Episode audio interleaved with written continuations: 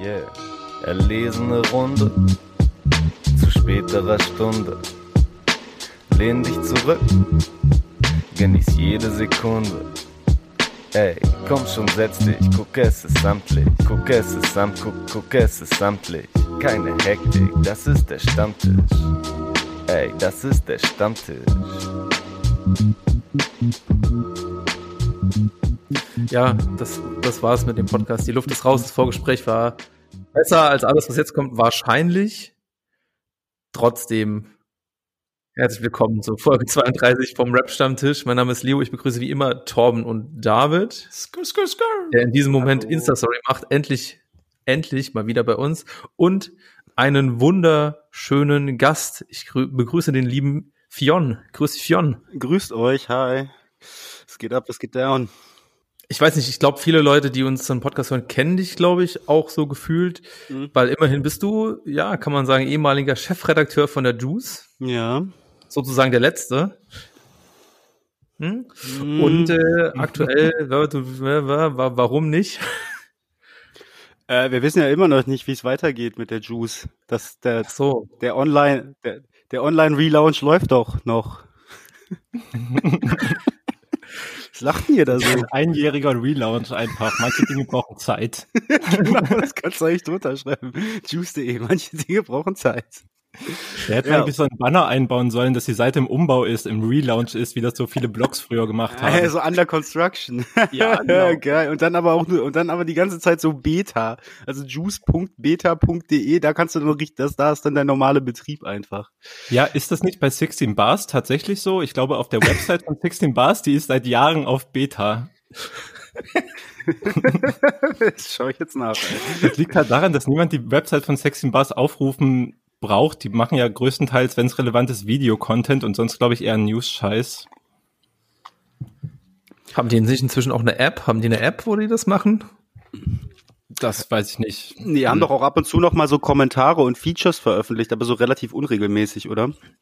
Ja, Hier der, äh, der Hachi macht das doch ab und zu. Ich weiß gar nicht, ob der Hachi ausgesprochen wird. Es ist ziemlich peinlich, wenn ich das jetzt falsch ausspreche. Mit dem habe ich nämlich auch so ominösen Instagram-Kontakt und mehr nicht. Aber schöne Grüße auf jeden Fall. Ja, Unser Kontakt Grüße ist auch gar nicht raus. ominös. Was sage ich hier eigentlich? ah, wir haben über, wir, wir- können wir, ich möchte eigentlich sehr viele shoutouten heute. Wir haben jetzt, wir, wir haben aber schon vor Mach. der Aufnahme Leute ausgeschautet. Aber, aber was Ja. vor dem Podcast war, wird auch für immer vor dem Podcast bleiben, würde ich sagen. Das ist auf jeden Fall ominös. Ah, ja, okay. Außer es ergibt sich vielleicht nochmal spontan irgendwann, wenn das Gespräch sich darauf lenkt. Man weiß ja nicht so ganz genau. Sagen wir einfach mal, es gibt genug Leute, die Hip-Hop und Rap-Journalismus äh, machen und da auch noch richtig gute Arbeit leisten. Und äh, da können wir, glaube ich, relativ regelmäßig noch gut outshouten, shoutouten. Yeah, auf jeden. Machen, machen wir doch auch immer, oder? Nicht? Ja. Doch, schon. Schön. Schön, dass ich bei euch sein darf. Warum, warum bin ich jetzt eigentlich hier genau? Wir reden einfach voll gerne mit Menschen über Rap und Hip-Hop und lassen uns erzählen, was die daran gut finden und erzählen ihnen, was wir daran gut finden. Und äh, im besten Fall gehen alle irgendwie schlauer und ähm, besser gestimmt dann damit nach Hause. So, von daher, was hast du denn gerade so gehört? Was fühlst du gerade so richtig, Fian? Jetzt gerade in diesem Moment äh, müsste ich auf mein Handy gucken. Ich höre nämlich aktuell relativ wahllos Sachen. Äh, Mhm. Aber letzten, letzten Freitag habe ich eigentlich fast nur J. Cole gehört. Und das Georgia Smith, äh, Georgia Smith EP habe ich gehört. Also an Deutschrap tatsächlich letzten Freitag gar nicht so viel.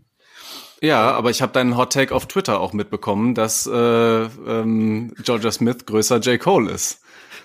Ja, das stimmt auch. Ähm, was aber natürlich ein, Hot, ein beabsichtigter Hot Take war, ähm, der auch nicht so richtig funktioniert hat. Es hat nicht so viele Leute interessiert, glaube ich. Also es hat auch niemand drauf geachtet, weil alle sich auf J. Cole konzentriert haben.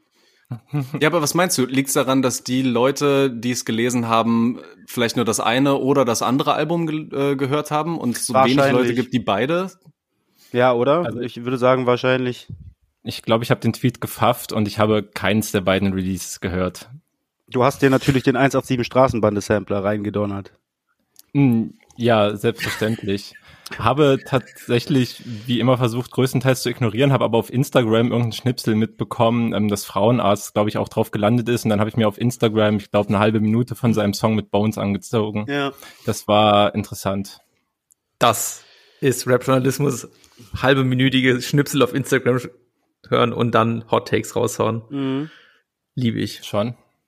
Also ohne jetzt ähm, der Straßenbande zu viel Aufmerksamkeit und Raum in unserem Podcast zu geben, aber die Autos, die äh, größtenteils in dem Video zu dem Song mit Frauenarzt rumfahren, stehen die ganze Zeit bei mir um die Ecke. Das ist so ein, so ein, so ein SLS und so ein komischer Brabus äh, und so verschiedene andere Dinge. Immer so im Hinterhof hinter so einem Block. Und ich frage mich schon die ganze Zeit, wem gehören die? Und plötzlich tauchen die in so einem Video auf.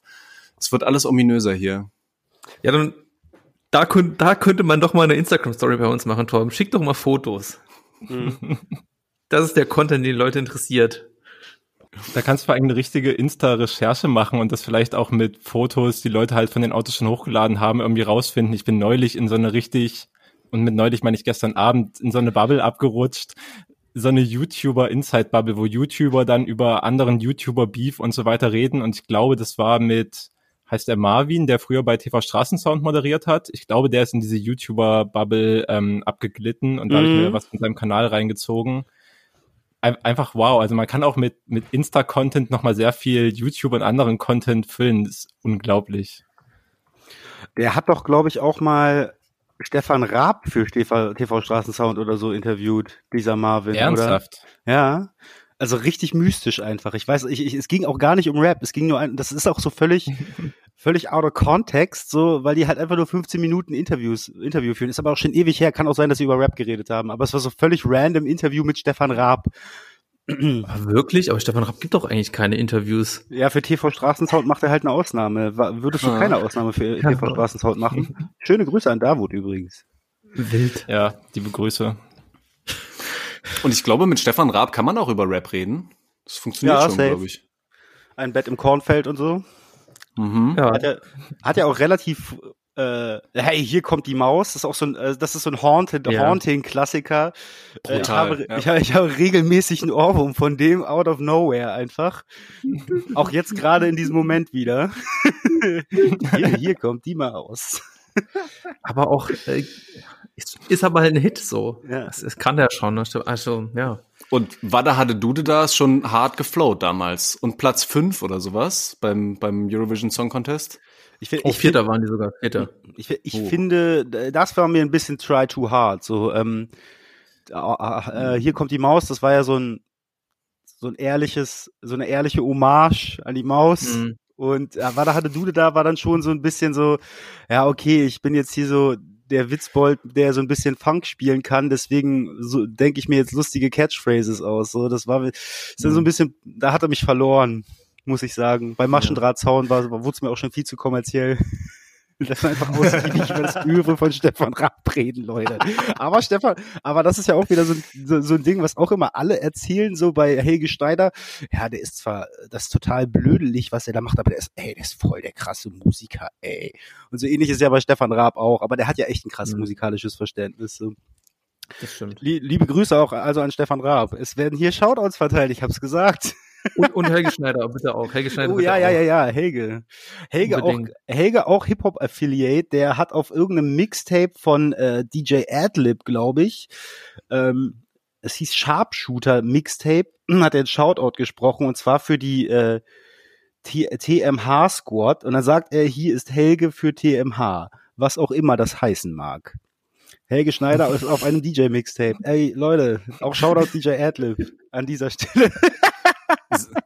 Sehr korrekt von ihm und ich kann mir direkt eine Machiavelli-Session mit ihm auch vorstellen. Aber mit wem dann auf seinem äh, Jazz-Funk drauf gerappt? Was, wen könntet ihr euch vorstellen?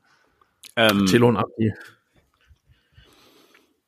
ja, Geht immer. Wild.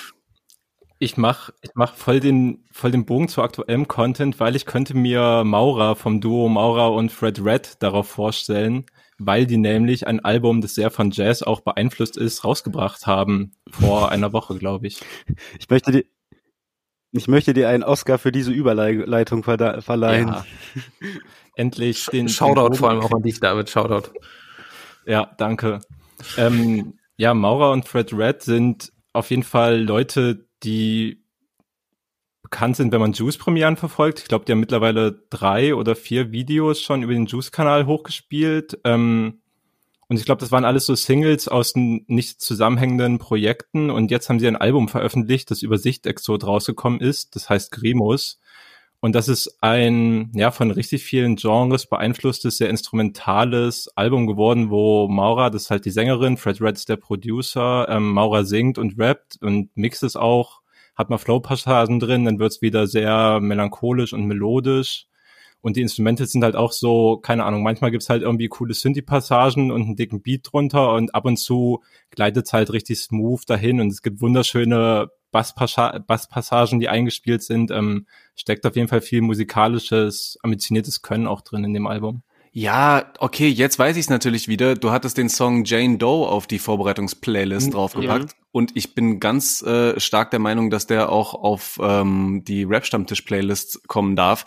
Auch wenn er, glaube ich, ja rap-technisch erstmal gar nichts groß präsentiert, sondern das ja nur ähm, Gesang ist, beziehungsweise instrumental, oder?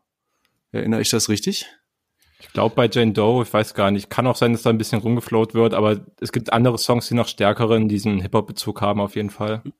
Der Song hat mich auf jeden Fall in der Playlist auch krass irritiert, so weil es musikalisch in eine völlig andere Richtung geht. Also ich fand's nice, aber war so ja. total in meinem Rap-Modus und dann kam da so ein smoother, melodisch komplexer Autotune.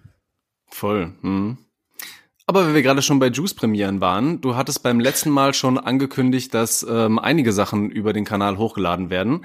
Und äh, vor allem hängen geblieben bei mir ist Escape, ähm, was mir wirklich ganz gut gefallen hat. Mit dem Song, warte, irgendwas mit Geld. Freiheit über Geld. Freiheit genau. über Geld, ja. Freiheit über Geld und auch äh, Liebe größer Sex fand ich auch gut. Was da auch noch in der, in der Hook drin vorkommt. Mhm, ähm, habt ihr den auch gehört? Über Sex, oder? Oder über, Liebe. genau. Ich weiß gar nicht, ob du den als Juice-Premiere gehört hast, da kann ich mir fast nicht vorstellen. ja, ich sag mal so, bei den Einsendungen, man, man muss hinhören auf jeden Fall. Äh, ich fand den Song auch ganz cool. Ich finde vor allen Dingen aber interessant bei dem Track jetzt, dass so, du hast irgendwie, wenn so Leute sich so auf so klassische Sample Crate Beatmaking konzentrieren, ist das immer so eine, das ist immer so eine Haltung, die dann dahinter steckt. So in der Liste ist jetzt auch ein äh, ASK-Track und bei dem ist es ja ganz klar irgendwie eine fast schon politische Entscheidung zu sagen, ich benutze jetzt Sample Beats, die auf eine bestimmte Produktionsweise einer bestimmten äh, Zeit äh, referenzieren. Und ich finde, bei diesem Escape Track ist es mhm. ein viel mehr ähm, so ein so eine Entscheidung nach einem für einen für einen bestimmten Stil. Es hat gar nicht so sehr den Anspruch, dass es jetzt hier irgendwie die Kultur hochhalten will, sondern die wollen einfach für diesen Moment diesen Sound haben und beim nächsten Track ist es vielleicht was anderes so und daraufhin mhm. bin ich dann so gekommen, dass es da, das das ist ja auch so eine Phrase, die auch immer rumgeworfen wird, aber das ist so eigentlich ist Rap erst jetzt wirklich erwachsen, weil es genau das jetzt hat, aber Rap ist jetzt erwachsen, ist auch irgendwie so eine, ist halt so eine Aussage, die auch schon seit zehn Jahren getätigt wird. Deswegen, Rap wird wahrscheinlich nie erwachsen. Das ist der entscheidende Punkt an Rap. Oder Rap war schon immer erwachsen. Se, se, seid ihr erwachsen? Oh Gott, niemals. Das reicht. niemals. Ja, äh, das ist eine 1A starke These. Ich äh, weiß gar nicht, was ich sagen soll, außer Chapeau für diesen Zusammenhang. Ja, nee, weil das Ding ist ja so, also zum Beispiel der ASK-Track da drin ist ja auch dieses Album mit äh, Moloko Plus. Mhm. Ja. Ähm, ich kann mit der Ästhetik irgendwie nur insofern was anfangen, als dass es mich irgendwie daran erinnert, wie sich das angefühlt hat, als ich das erste Mal Fragmente gehört habe. Und ich habe irgendwie so ein bisschen den, so die, es ist so eine ganze Generation von Rappern, mit denen so einen bestimmten Stil haben, die sich alle sehr doll auf Fragmente und äh, dann noch Hasenfuß von Sir Search beziehen. So generell mhm. diese äh, mit 2000er äh, P-Berg-Ecke, was ja im Prinzip auch Morlock Dilemma dann ist. Das ist ja eine logische Konsequenz, dass A zu dem SK jetzt ein Album mit, äh, A zu, äh, mit äh, Morlock Dilemma gemacht hat. Ähm, aber ich kann es dann häufig einfach nicht für das nehmen, was es ist, sondern ich habe halt da immer Fragmente im Hintergrund, also immer so im Hinterkopf, so dass es halt immer sich darauf bezieht. Also so, das ist so mein Pro nicht mein Problem, aber das ist so ein bisschen so, ich kann das nicht ausschalten. So, wie seht ihr das? Liege ich da falsch? Ich hm, glaube nicht, dass man da sagen kann, dass du da falsch liegst, vor allem nicht, weil das auch voll eine persönliche Sache ist. Zum Beispiel bin ich viel weniger mit dem Hintergrund vertraut, muss ich halt wie Web sagen. Da fehlen mir, glaube ich, auch einfach ein paar Jahre Alter einfach, um das so aktiv erlebt zu haben, wie du es da erlebt hast. Und ja. safe auch halt so, wie tief man in der Szene zu einem gewissen Alter drin war oder halt auch nicht. Und dadurch ergibt sich dieser Konflikt für mich zum Beispiel gar nicht so krass. Und ich fand es an der Ästhetik zum Beispiel voll schön, dass die natürlich dadurch, dass ähm, Moloko Plus das ganze Album durchproduziert hat, mhm. dass es halt ein, sehr stringentes Album dadurch geworden ist, was dadurch halt auch wieder besticht, dass es halt das Zeug konsequent so umgesetzt hat. Nee, ästhetisch ist es auch einfach super. Also das ist gar nicht, das ist ja. gar nicht die Frage. So, es ist halt einfach nur dann so meine eigene Wahrnehmung davon. Es soll mhm. dieses ganze Werk auch gar nicht so richtig downdumpen. Ich habe den tatsächlich mal ähm, interviewt, als er noch in Münster gewohnt hat, und dann meinte er auch, dass er nie nach Berlin ziehen wollen würde, was er dann aber einfach trotzdem getan hat. Aber äh, die Wege sind wahrscheinlich auch einfach ein bisschen kürzer, wenn man in Berlin wohnt und eine Rap-Karriere anstrebt. Der hat aber früher auch zum Beispiel in so einer Freestyle-Battle-Geschichte Veranstaltungen, die es, glaube ich, einmal in der Woche im AMP in Münster gab. Liebe Grüße an das AMP. Ich weiß gar nicht, ob der Laden noch existiert. Da war ich aber auch ein paar Mal. Der Füfi war da auch ab und zu hier aus dem VBT-Kosmos, der jetzt bei Corn Dog auch ab und zu released. Der hing da auch rum, mhm. weil der in Münster studiert hat. Leute, es sind, sind diese Rap-Facts hier. Ja. Die ganzen Zusammenhänge. So, Soulman Seater aus Münster macht auch mit, der wiederum, und jetzt ist es hier richtig äh, utopisch, der wiederum Mike Casper für 16 Bars interviewt hat. Ey, alles ist verbunden. Ich möchte, ich möchte, ich möchte jetzt an dieser Stelle auch einfach nochmal so für, für alle HörerInnen von uns sagen, so, wenn ihr jetzt 80 Prozent der Namen, die genannt wurden, jetzt einfach nicht kennt, tut es nicht schlecht. Mir geht's auch so. Ist okay. Sorry. Also Casper kannte ich. Casper habe ich schon mal gehört. Kennst du Xuxo? Gott. auf, Aber auf ja, davon. Starke Fakten auf jeden Fall. Sag ich jetzt einfach mal. Und äh, äh, gerade weil du ja auch äh, schon meintest, David, dass es halt so voll die, die subjektive Geschichte ist und zu welchem Zeitpunkt man wieder so eingestiegen ist. Äh, Fion, magst du uns vielleicht erzählen, was waren so deine ersten Berührungspunkte mit Rap? Wie bist du in diese ganze Geschichte so reingekommen und so tief da, da überhaupt eingetaucht? Klassische Frage, wenn man ein Praktikum bei der Juice beginnen will, dann wird man das erstmal gefragt. Wird man das, das, das Geile ist, ähm, dadurch, dass äh, ich ja irgendwie auch so Hip-Hop-journalistisch unterwegs bin, muss ich diese Frage immer nur stellen. Und jetzt merke ich gerade, dass es voll anstrengend ist, sie zu beantworten. Ja. Es, Eklig, es, tut mir, ne? es tut mir einfach leid für alle Leute, denen ich diese Frage gestellt habe. Ich werde sie nie wieder stellen. ähm, äh, ganz einfach so. Mein Vater ist äh, Plattensammler und hat eine Weile auch ähm, in einem Plattenladen gearbeitet tatsächlich, also in mehreren sogar und auch in Vertrieben und hast du nicht gesehen und kam dadurch relativ früh an so Rap-Sachen und hat mir dann immer so äh, Kassetten überspielt das waren aber immer, immer unterschiedliche Sachen. Es war so, ich hatte so eine Bob Marley Kassette, so eine Rolling Stones Kassette so und dann halt aber immer so von ihm selbst kuratiert. Und da muss man sagen so ähm, ganz einfach, äh, irgendwann gab es eine Kassette mit Fantastischen Vier. Das war so, im, das kann man im Grunde genommen so ein bisschen als den Einstieg machen. Äh, später habe ich dann auch relativ viel Fernsehen geguckt. und dann so, ich bin halt, ich bin halt MTV-Kind und Viva-Kind so und habe ja. sehr viel Zeit äh, mit Musikvideos gucken verbracht.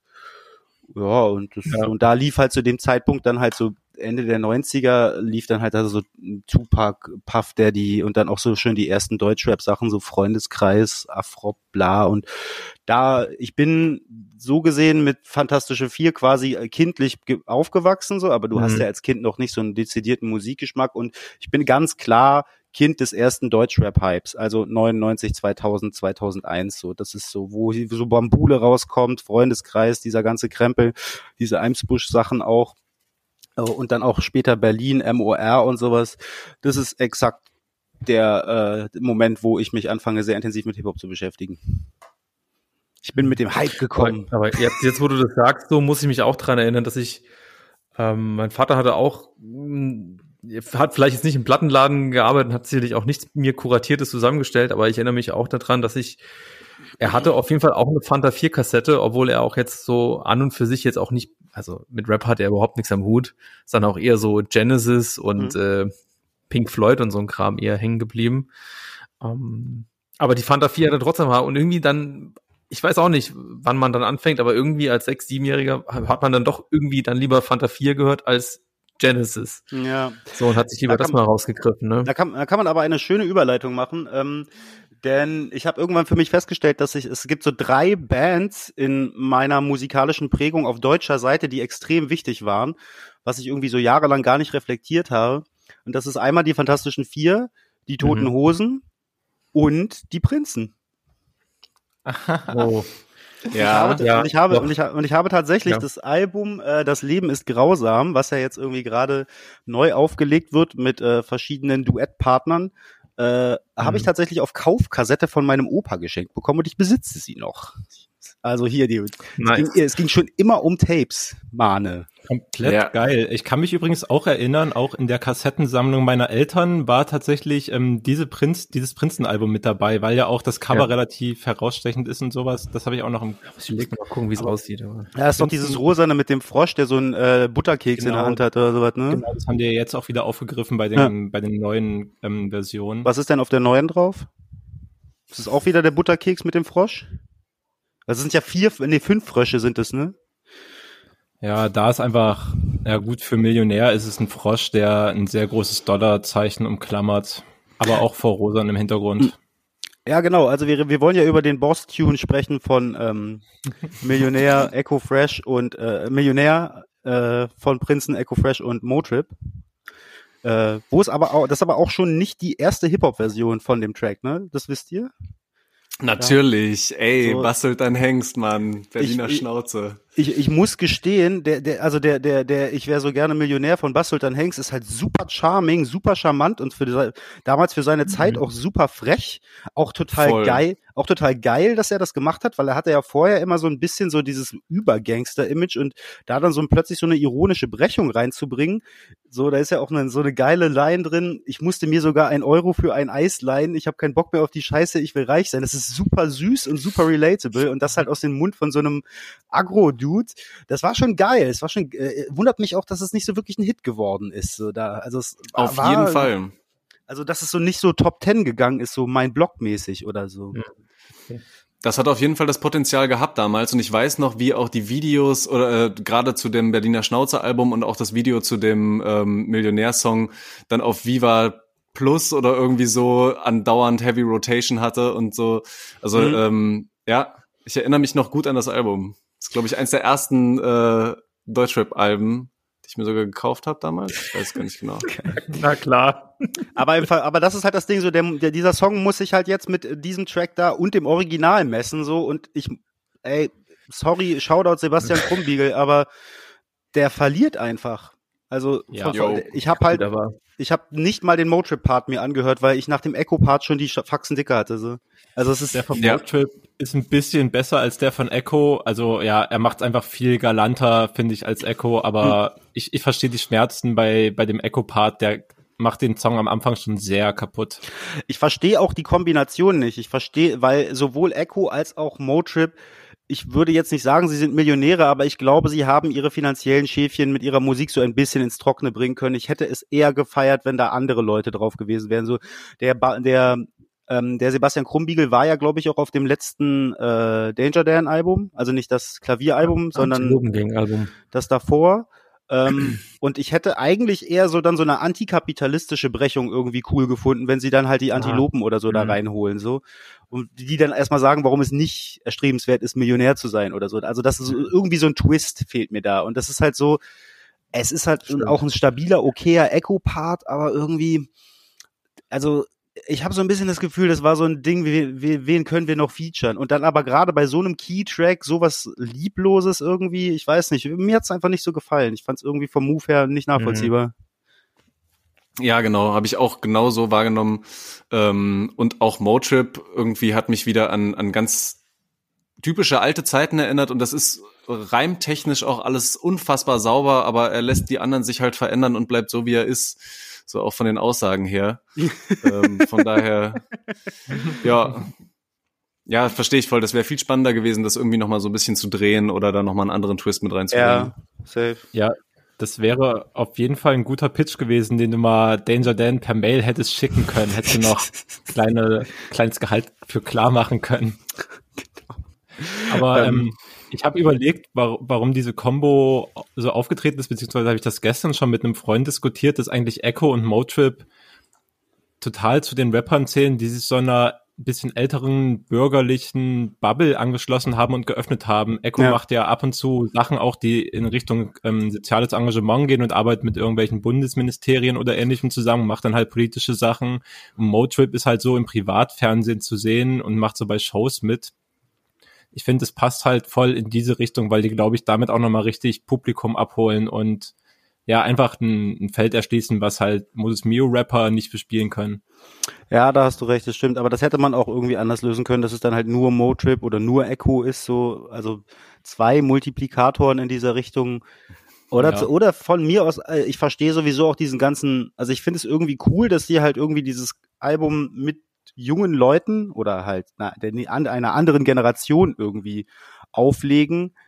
Ähm, aber auch das ist mir irgendwie dann zu obwohl ich habe da gar keine abgeschlossene Meinung zu. Ich habe äh, irgendeinen Scheiß gequatscht jetzt und jetzt fällt mir aber der Gedanke gar nicht mehr ein. So, ich habe ich hab da noch nicht so eine richtige Meinung zu. Ich weiß noch nicht, wie ich es finden soll. Wie findet ihr das denn? Ne?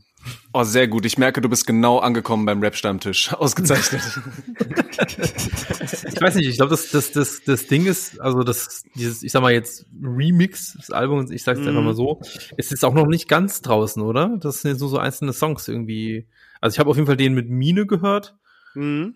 Wo mir halt auch nur dazu eingefallen ist, dass ich das Original irgendwie jetzt auch nicht so krass im Ohr hatte und der Song mir dann so irgendwie, boah, mich nicht so abgeholt hat insgesamt. Mhm. Und ähm, ja, bei den diesem Millionärsong äh, dachte ich so, also meine Meinung war dann so, ah Mensch, ich habe lang keine Echo-Part mehr gehört. Ich fand es jetzt nicht ganz so schlecht, wie ich es erwartet hatte, sage ich mal. Ja. Aber ja, aber jetzt, wo du, wo du mir quasi diesen Flow ins Ohr gesetzt hat mit, ja, man hätte eine ironische Brechung machen können, wenn Antilopen drauf sind oder von mir aus auch, von mir aus auch Disaster oder PTK oder so. Das wäre schon, ja, geiler gewesen. Ja, es hätte ja auch Fat Tony sein können, der oder noch geiler, wenn irgendwie äh, jemand äh, extrem viele Schulden gehabt hat, so was ich so Sam, Sammy Deluxe hat da irgendwann mal gerappt, der ist irgendwie Steuerschuldenmillionär äh, und hatte da irgendwie Str- Struggles mit dem Finanzamt so, das wäre ja auch irgendwie witzig, wenn dann irgendwie einer so einer kommt und dann erzählt, dass er Schwierigkeiten mit dem Finanzamt hat und dass es überhaupt nicht geil ist, Millionär zu sein, weil du ständig so viel Scheiße zahlen musst und sobald du irgendwie einen ein, ein Komma übersiehst, sitzt du, sitzt du schon im Knast, weil der Betrag so hoch ist so. Also äh, irgendwie das Feld ist total geil, aber da passiert halt nichts bei diesen beiden Das Parts. so ja. das hätte auch so eine ganz bestimmte Zielgruppe auch nochmal angegriffen, die so dieses, immer so viel Steuern zahlen hier. Ja, ja. Uli Hoeneß gefällt das. Ja, so, genau. Das ist halt ja, da, da, da, da kannst du ja dann auch wieder argumentieren, so dass, dass da ein völlig neues Publikum erreicht wird. so Rap, Rap, So Rap von Millionären für Millionäre. For us, by us. Oh, oh, oh, okay, ich glaube, das solltet ihr rausschneiden. Finde eigentlich ganz gut. Muss übrigens anmerken, was mich gerade so gar nicht überzeugt. Ich bin auf dem Spotify-Profil der Prinzen und da sieht man auch direkt, das Leben ist grausam, das Album mit dem rosanen Hintergrund. Die haben aber bei den neuen Singles einen ganz leicht anderen Rosaton genommen. Die haben nicht die Farbkombo übernommen. Es sieht absolut scheiße aus, wenn das so nebeneinander steht. An der, an Ja. der Stelle völlig versagt, meiner Meinung nach. Äh, ich weiß gar nicht, hat, äh, Tom, du hast doch bestimmt auch noch eine Meinung zu den Prinzen, oder? Beziehungsweise zu den Songs. Also ich habe bisher noch nicht so viele davon gehört und Ah, doch. meine Meinung jetzt gerade, äh, ja, wirklich, es ist, wenn sie wenigstens die Reihenfolge geändert hätten, wenn wenigstens zuerst der Motrip-Part und dann der Echo-Part gekommen wäre. Aber das wäre so menschlich gewesen.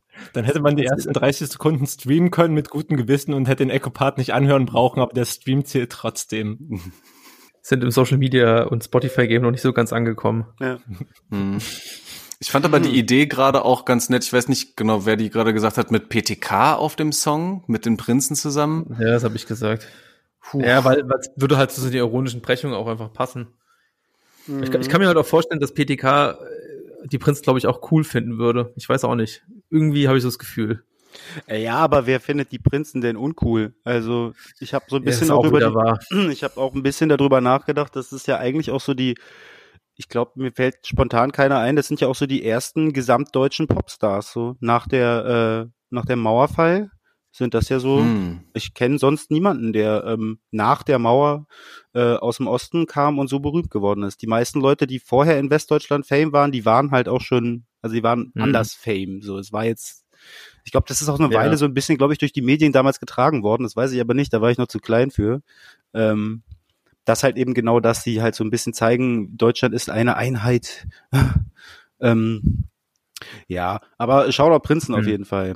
Wusstet ihr, dass Inga Humpe auch sehr viel auf dem Album äh, geschrieben hat? Ich meine, es war auf dem. Die hat auf jeden Fall relativ viel äh, mit denen gearbeitet. Hä, schreiben die etwa nicht selber?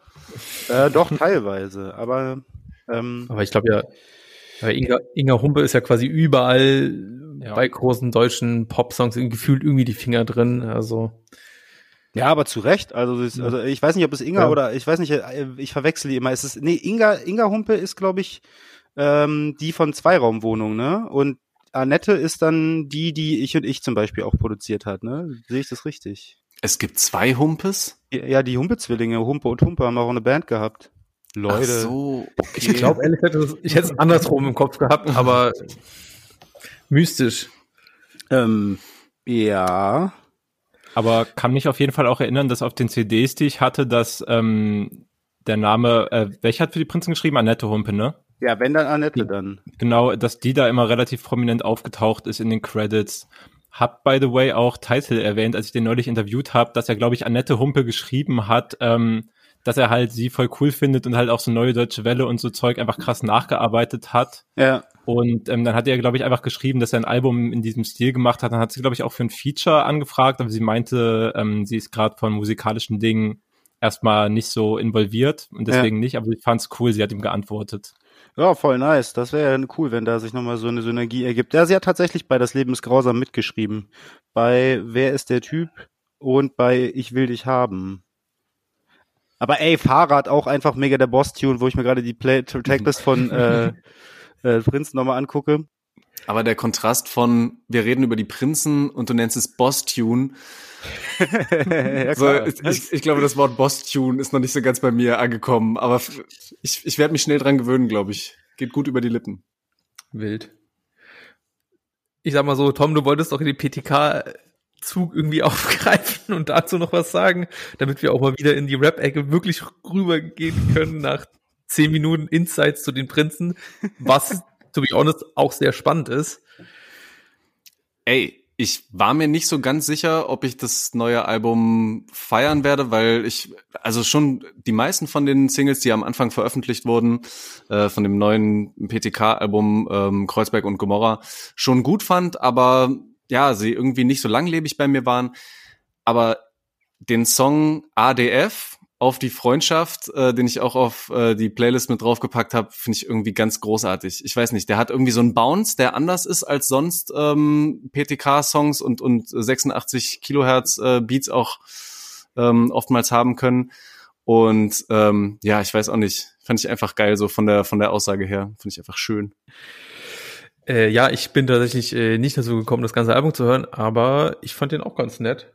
Also auch so, ne, es ist bei so PTK habe ich ja immer so ein bisschen das Problem, dass es sehr ja, ich, ich merke bei ihm immer so, er will halt auch eine gewisse Aussage auch einfach drin haben, was ich grundsätzlich auch erstmal gut finde, so. Aber bei dem Song schafft es tatsächlich, dass es auch nicht so verkrampft wirkt, so. Wisst ihr, was ich meine? Das ist oft so, wenn so Rap mit, ich will irgendwie noch eine gute Message rüberbringen, dass es oft ein bisschen verkrampft wirkt für mich. Ich Mhm. weiß nicht, ob es anderen Menschen auch so geht, aber bei dem Song hat er das tatsächlich irgendwie auch äh, ganz gut umgesetzt und es irgendwie so ein bisschen leicht darüber daherkommt. Hm. Also die Hook ist ja relativ schnell gerappt und ähm, ich, ich lese sie einfach mal kurz langsam vor und wenn ich sie langsam vorlese, vielleicht setzt dann dieses, dieser Effekt noch mal mehr ein, dass man sich so ein bisschen cringy denkt, okay, hä, was was redet er da? Aber ich finde es einfach grundsätzlich gut, dass er so so eine positive Message damit reinbringt. Ähm, wenn er in der Hook äh, rappt, für mich zählt nur dein Herz und der Platz, wo es liegt, ob es schlägt, so wie meins im Takt der Musik, ob du nett und korrekt und wie ehrlich du bist Und ob du dieselben Werte vertrittst, die Farbe egal, die auf deiner Haut ist, Hauptsache ist, dass du authentisch auftrittst, gute Vibes bringst, open-minded, womit du willkommen im Kreis bist. Ja, habe ich so ein richtiges Hip-Hop-Gefühl bekommen. So der Ja, Kreis, oder? mach Ja, den Kreis auf. So auch, auch open-minded ist ja eigentlich so ein Wort, was so äh, eher so in den 90ern von deutschen Rappern benutzt wurden. Es gibt ja so massive Töne, ich bin jung und open-minded. Hm. Also generell diese Haltung, so dieses, ja, schon fast Hippie-eske, scheint äh, Daran habe ich auch gedacht. an das Hippie-eske der 90er, oder? Und generell ans Hippie-esker, als die Zeit einfach nur vorgelesen wurde. Die hat auf jeden Fall diesen Touch drin gehabt, dass es halt auch auf Menschen sich beziehen kann, die nicht nur diesen Hip-Hop-Gedanken darin Ja. lösen, finde ich. Aber auch das ist ja open-minded, das passt ja voll. Ich, ich find's total, ich find's total Hip-Hop. Also, das ist auf jeden Fall, das war jetzt, die- das war jetzt die Line für die Kultur diese Woche, würde ich sagen. Mhm. Nice. Ich bin aber generell auch, äh, da kann man auch gleich anschließen äh, an den anderen Track, den, der noch in der Liste war, nämlich äh, von Anzu, passt da nicht rein. Mhm. Habt ihr da reingepackt? Da ist ja auch diese EP erschienen. Ähm, wie hieß sie nochmal? Polarität. Auf, auf jeden Fall auch sehr nice. Ähm, was mir aber, was, was ich super toll finde, also was ich super begrüße, ist einfach so der Fakt, dass äh, da auch äh, auf dem Song und ähnlich wie bei PTK jetzt mit dem Open-Minded-Ding, das so mit äh, so einer mittelständischen Herkunft gar nicht mehr hinterm Berg gehalten wird. Also dieser Anzu rappt ja auch auf dem Track, äh, ich hab Abi, weil ich schlau bin. das ist auch geil. Ja. So. Ähm, und das finde ich irgendwie cool, dass ich das halt mittlerweile nicht mehr ausschließen muss, nur weil ich irgendwie die Oberstufe besucht habe, dass ich jetzt automatisch der Streber bin. Das war ja irgendwie eine ganze Weile irgendwie so ein Ding, dass so entweder bist du cool oder du hast halt Abi und äh, es ist irgendwie jetzt wie, dann äh, offensichtlich wieder okay unter äh, jungen Rappern, dass man dann doch äh, den einen oder anderen Schulabschluss gemacht hat. Nicht, weil jetzt irgendwie Schule eine tolle Institution ist, aber ich, ich, ich finde sowieso auch verwunderlich, da kann man aber irgendwie jetzt auch ein anderes Fass aufmachen, warum eigentlich ein Abitur im Rap so verpönt war. Hängt natürlich irgendwie mit, den, mit dem Herkunft der Rapper zusammen, so, aber eigentlich ist es ja total die neoliberale äh, äh, Started from the bottle, the hustle, struggle is real, bis ich den Schein hab. Ähm, ist es ja eigentlich total so eine Institution, die man so als Rapper so lässig durchlaufen müsste, was sie ja jetzt auch tun. Sie haben Abi, weil sie schlau sind. Das ist ja so ein bisschen jetzt, also sie, sie drehen das ja gerade alles um. So Jen Kalle macht ja auch keinen Hehl daraus, dass er Abi gemacht hat. So hat glaube ich auch mal gesagt, er hat einen hohen Abi-Schnitt gekriegt, ne? also niedrigen 1-0 oder sowas. Wisst ihr da was? Wie, wie hoch ist Jen Kalles Abi-Schnitt? Aber er hat das Okay. glaube ich in irgendeinem Interview. Er hat das in irgendeinem Interview erwähnt, dass sein Abi-Schnitt nicht so schlecht ist. Ich finde, du könntest mal, eine, könntest mal eine Gastfrage bei Jelm auf jeden Fall dazu einreichen. Ich glaube, die würde gut kommen.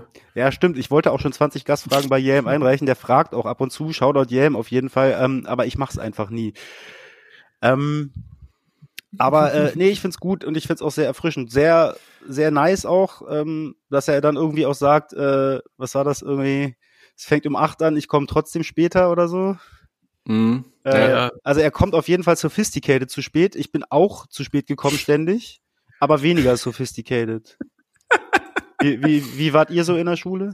Seid ihr auch zu spät gekommen? Tendenziell eher nicht. Ah, Das, das ist halt das, das ist halt das, das, das, das Dorf, das Dorfproblem, Ich weil wenn du den Bus verpasst, dann kommst du nicht zehn Minuten zu spät, sondern dann kommst du halt einfach erst zur vierten Stunde. So. Geil. Da kannst du auch zu Hause dann, bleiben. aber, aber Facts halt, das Ding ist halt auch einfach, das ist mir dann äh, in späteren Stufen mal passiert. Und weil dann irgendwie das Kurssystem halt triggert, wirst du dann auch nicht mehr so krass eingetragen, weil die Essen haben es nicht mitbekommen und der zweite kontrolliert gar nicht mehr und dann, boah, dann hast du halt drei Stunden umsonst. Nett. Pro-Tipp. Ey, aber das äh, lässt mich tatsächlich nochmal einen Bogen zu Bastelt dein Hengst zurückspannen, weil der hat doch Rap braucht kein Abitur damals ganz lautstark ähm, rausposaunt. Stimmt, Und- stimmt. Und dann gab's damals aber schon die Gegenbewegung von äh, dem guten Fabian Römer. Mhm. FA hat doch dann äh, Rap braucht doch Abitur oder irgendwie so. Also das, Ja, ja, Rap braucht doch Abi. Ja. Ja. Ja, Ja, damit war das Thema dann auch durch, warum das dann verpönt war. Ich erinnere mich an eine doppelseitige, ich erinnere mich an eine doppelseitige Anzeige in der Juice, wo Bas Sultan Hengst äh, ähm, Straßenabitur, so ein Zeugnis hatte, so da stand dann Straßenabitur drüber und dann ähm, an, anstelle von den Fächern äh, waren da so Rapper aufgelistet und die haben dann von ihm Bewertungen bekommen, wie, wie ihr Straßenabi ist. So. Und dann hing da so Curse, Doppelpunkt, null Punkte, Afrop, null Punkte. Also ich weiß jetzt nicht, nee, Afrop ist ja auf dem Album auch tatsächlich drauf. Äh, auch ein geiler Song. Die haben ja dieses Brr Stickem äh, von, Ja! ähm, hier, wie heißen die denn noch? Jetzt ist hier Hip-Hop, äh, ich weiß nicht, ob es Beastie Boys ist, glaube ich Fat Boys oder so, aber ey, äh, bitte nicht, äh, bitte Torch, wenn du das hörst, nicht erschlagen, weil mir jetzt der Name dieser Band nicht einfällt, aber die haben diesen Oldschool-Track da so rearranged. Auch richtig krass eigentlich, so dieses, auch dieses Afrop-Feature war mega aus der Order Nowhere und trotzdem mega on point. Ähm, anyway, auf jeden Fall er, erinnere ich mich sehr gut an dieses Straßenabitur von Bas Sultan Hengst und er hatte natürlich 15 Punkte. Das wollte ich noch dazu sagen. Alle anderen halt Klar. null. Ich glaube, ich glaube, ich glaube Harris war auch drauf. Der hat dann so gerade noch so acht bekommen oder so. Also da war auch, da waren auch schon Nuancen. Es war nicht so, dass alle durchfallen, sondern es gibt so verschiedene äh, Formen des Durchfallens in einem in der Bewertungsskala des Bas Sultan Hengst und, se und seinem Straßenabituranspruch. Und das hat er tatsächlich auch als Anzeige geschaltet. Ja, ja, eine doppelseitige Anzeige war das. Das finde ich aber schon gut. ja, es ist, es ist schon, Unglaublich. aber generell die Agro-Anzeigen sind ja alle sehr, sehr äh, legendär und auch immer bewusst so auf so eine Provokation gewesen. Also es, die haben ja schon auch bewusst Anzeigen in der Juice geschaltet, um halt irgendwie ähm, das ein sehr negatives Beispiel ist ja zum Beispiel, dass sie ähm, äh, beim Debüt von Flair, Neue Deutsche Welle, haben sie, glaube ich, äh, Release-Date gehabt. Ich weiß nicht, war, ich weiß nicht mehr welches war, 26. Mai oder so. Und dann war da 26. am 26. Mai wird zurückgeschossen. Also das war dann auch sch- schon eher so geschmacklos.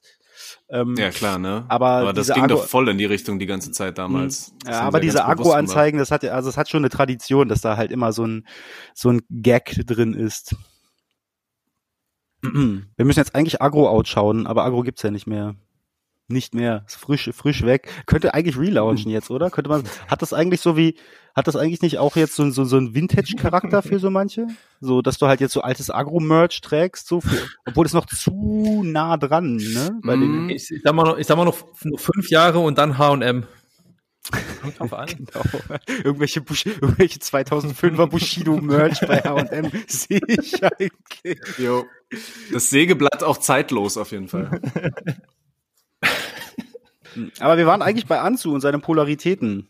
Ja, ähm, ich kann dir aber nur zustimmen, die EP ist super, auch äh, wie du schon meintest, so Ansu sagt halt einfach sehr clevere Sachen, so ich, ich finde, er beweist auch absolut, dass er schlau ist und es spricht halt immer so auch eine Art von überlegenem Witz einfach aus seiner Haltung, so wie du meinst, so er macht die Sachen schon ganz bewusst und aus ihm spricht halt auch irgendwie eine gewisse Lebenserfahrung, Mhm. das lässt er ja auch in die Lyrics ähm, sehr mit einfließen und ja, Ja, ich find's auch musikalisch einfach super spannend, weil es halt auch nicht so pretentious ist. Es ist auch nicht so, äh, ich bin jetzt hier bewusst Safe. so, ähm, es gibt so ein paar Sachen aus dem Berliner Umfeld, wo ich dann halt auch manchmal denke, ja, hier so gerade so um diese Simba Paschanim-Geschichte, da wird ja so auch so ein bisschen erwartet, dass es so ein bisschen artsy und so ein bisschen losgelöst ist. Und das hat, hat für mich manchmal auch so ein bisschen so was Krampfiges Mhm. irgendwo, weil man Ja. dann halt so auf Biegen und Brechen jetzt ganz unbedingt anders klingen will. Und bei Mhm. ihm ist es total natürlich irgendwie. Es ist gar nicht so, dass er, dass ich das Gefühl habe, dass da jemand sich so hinsetzt und so quasi so am Reißbrett irgendein Konzept erarbeitet, das er jetzt abstottert. So. Und den Eindruck hast du tatsächlich bei Paschanim und Simba? Äh, ja, wenn man so von außen drauf guckt, also ich, ich habe Ja, immer so ein bisschen das ja. Gefühl, so den Reflex, dass ich das irgendwie so wahrnehme und dann höre ich es mir wieder an und dann stelle ich fest, dass ich ihnen damit auch wieder Unrecht tue. Aber das ist halt das, was sie dann irgendwie kommunizieren auch, ne? Also Ja, ja. Ich habe irgendwo letztens einen Tweet gelesen, der, die Schuld liegt immer beim Sender und deswegen ich bin halt nur der Empfänger, deswegen äh, schieße ich das äh, schieße ich den Ball entspannt zurück. Ja. Ja, und wie beruhigend das ist, wenn wir ganz klar irgendwo die Schuld abladen können. ja, Das safe. ist, äh, ja, ach, ja. Ja, DCV DNS ist auch back, auf dem wurde ja auch schon mal die Schuld abgeladen. Habt ihr euch den Track eigentlich angehört? Äh, bald bin ich wieder broke oder so heißt der, ist ja so im Prinzip auch so eine Antwort auf ich wäre so gerne Millionär. ja, tatsächlich. Ähm, ich bin über das Video gestolpert und das hat mich hart irritiert. Also, das fand ich ganz, ganz seltsam, weil er sich da teil, also er ist, glaube ich, irgendwo in, in Hamburg über die Reeperbahn rumgelaufen und hat so ein bisschen so Shots wie von, ähm, ja, dieser Klassiker, Dom-Problem. Besser ist es, hab Mhm. keinen Bock hier mit den Arschweckern rum. Also ich glaube, das, das hatte so ein bisschen diesen, diesen Vibe halt, wie er da so rübergelaufen ist. Dann teilweise noch so die Videoszenen von ähm, Schwester Eva, wie sie irgendjemanden verprügelt, äh, noch so mit eingeschnitten. Aber dann auch wie DCVDNS sich einfach mitten zwischen irgendwelche Obdachlosen setzt und so tut, als würde er da Crack mit denen rauchen und so und halt so, also fand ich, fand ich sehr irritierend, fand ich sehr komisch, so die, Mhm. die Leute da da so mit, mit reinzuziehen. Das hört sich wie ganz Äh. normal die CV-DNS-Aktion an, wenn ich ehrlich bin. Ja, Ja. Also ich finde es also ich find's nicht irritierend, ich finde es irgendwie geschmacklos. Also es ist ja so ein bisschen wie diese Lars Eidinger Geschichte da vor einem Jahr oder Ja, wann das genau. war. Ähm, ja, dann auch einfach hart ignorierbar. Also, ich. Kam nur drauf, weil es mir auch äh, eben angespült wurde im, äh, im Algorithmus. Aber das Video habe ich mir gar nicht angeguckt. mhm. hat auf jeden Fall gleich äh, den Geschmack, den Beigeschmack ein bisschen verändert. Hm, aber dann können wir über geschmackvollere Sachen reden, wie zum Beispiel äh, der Song hier aus der Pussy. Von äh, Ja, Mann. Also diese, das ist ja auch, wie, das ist ja so ein, Ja. äh, also wie, wie heißt die Nashi 44 oder Nashi? Ich hab's gar, ich hab's gar nicht mehr im Kopf. Ich glaube will Naschi, wie die, wie die Birne. Hm, Ja, okay. Äh, denk ah, Nashi. stimmt, ja, das ist ja, auch- das ist auch so ein, äh, sie Ja. ist ja so vietnamesisch-stämmig, glaube ich, oder ihre Eltern kommen aus Vietnam oder so. Aber sie kommt ja aus der Pussy, deswegen. Aber ähm, Find ich so dieses geil. dieses, ja, mega. Also ich fand's auch genial. Er hat mich sehr erfrischt. Total. Dieser Song fängt halt an und ich denk mir am Anfang kurz, Alter, was will sie denn von mir? So ein bisschen stumpf halt auch und ähm, ja auch nicht so so super sauber gerappt und äh, auch die die schnellen Passagen ja teilweise gar nicht so richtig verständlich. Ja. Aber ey, ich habe den glaube ich ein zweimal gehört und habe den so im Ohr jetzt die ganze Zeit und ich finde wir ähm, wie vor allem dann ähm, der der die Hook nach der ersten Strophe wieder reinkommt. Ähm, das funktioniert einfach so, so gut. Äh, ja, ich war dann auch überrascht, dass das tatsächlich ihr erster Song ist. Also äh, Ja. ja, man, wenn man so genau hinhört und äh, was wir ja dann auch alle tun, äh, merkt man schon, dass da noch so die ein oder andere äh, Kinderkrankheit irgendwie drin steckt bei äh, der Performance, aber das sind ja irgendwie so Sachen, die sich halt, also es fällt nicht großartig auf. Ich glaube, das hören nur Leute raus, die sich wirklich äh, viel mit Rap beschäftigen, die äh, checken das dann irgendwie, weil sie eine Sensibilität haben, aber ich glaube, so der Autonormalverbraucher er hört da auch gar nicht so genau hin, dass er irgendwie diese äh, Betonung oder irgendwie dann als falsch liest, so, weil das ist so straight sophisticated insgesamt. Ähm, die kommt aber irgendwie aus Neukölln offensichtlich, weil sonst würde ja die 44 da nicht haben. Aber die ist eigentlich ähm, äh, aus so aus Leipzig, hat irgendwie Jazz und irgendwas anderes in Leipzig studiert und dann aber abgebrochen für Rap, glaube ich. Also Rap braucht äh, Abi, aber Rap braucht kein äh, Bachelor. Auch okay. Geil. Konsequent. Und das macht sie mir noch sympathischer. Äh, ja, aber mehr habe ich jetzt auch nicht über sie herausgefunden. Also ich kannte sie gar nicht. Er hat wohl irgendwie über Insta und irgendwie so äh, kleinere Auftritte bei so Demos und so so, so ein bisschen äh, Reichweite aufgebaut. Und aber das ist jetzt so ihr, ihr Debüt-Track. Genau, das wollte ich äh, eh darauf hinweisen, weil ich fand, das hat sie halt super clever gemacht, das als ersten Song rauszuhauen. Sie hat davor, glaube ich, auch auf Insta schon so ein paar Snippets, ich glaube mit Thriller-Videos von anderen Songs-Schnipseln einfach hochgeladen. Und dadurch kannst du dir ja eh schon ein bisschen Community aufbauen und kannst halt Mhm. zeigen, so wie deine Musik ungefähr klingt und wie du rappst. Und ähm, ich habe zum Beispiel die Single halt entdeckt, ähm, an der Stelle Shoutout an ähm, Promo von Mona Lina, weil da wurde sie halt Ja. äh, weiterempfohlen und für sie Werbung gemacht im Endeffekt, darauf hingewiesen. Und keine Ahnung, gerade bei Artists, die halt den ersten Song raushauen, finde ich schon sehr nice, diese Mails im Pressefach zu haben, weil dann hat man halt wirklich die Chance, halt als erstes irgendwie die Leute auf dem Schirm zu haben. Und dafür, finde ich, haut der Song halt perfekt rein. Das ist halt ein sehr gelungenes Debüt, weil Leute auch also ich find's sprechen auch wollen. krass. Das ist aber auch wieder so diese Leipziger Feministen-Bubble, ne? Also auch da, wo irgendwie Ebo äh, kommt ja auch aus dieser Ecke. Und Heng, äh, Heng, Hengame hat, glaube ich, auch in Leipzig studiert, wenn ich das richtig sehe. Also irgendwas scheint da im Trinkwasser zu sein, was dazu führt, dass Leute aus Leipzig äh, dort feministisch radikalisiert werden und dann in die Popkultur vorstoßen. Kön könnt ihr das unterstützen? Das ist der, was noch passiert. Vier Jahre Leipziger Trinkwasser sind in meinem Körper. Ah, deswegen. Können wir das irgendwie abfüllen und in Berlin verkaufen? Ich glaube, Ich glaube, wir sollten es halt eher in Dresden verkaufen, wäre vielleicht besser. Oder so. ich glaube euch. da kauft's halt niemand, weißt du? Ah, okay, wow. Ja, komm, äh, ein anderes Ding ist ja auch, dass ähm, der Song von äh, Dexter und DOS 9, Schengen, Schengener Raum oder Schengen-Raum,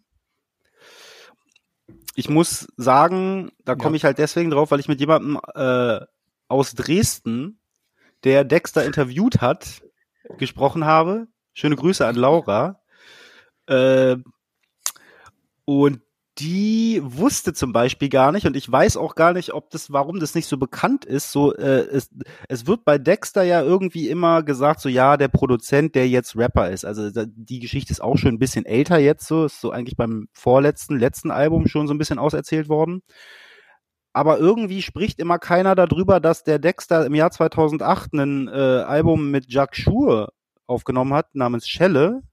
Bei Wortsport ist es erschienen wo Dexter nicht nur die Beats gemacht hat, sondern auch ganz normal gerappt hat. So, das war, die waren halt ein Rap-Duo. So, der war halt ein produzierender Rapper oder rappender Produzent, wie auch immer.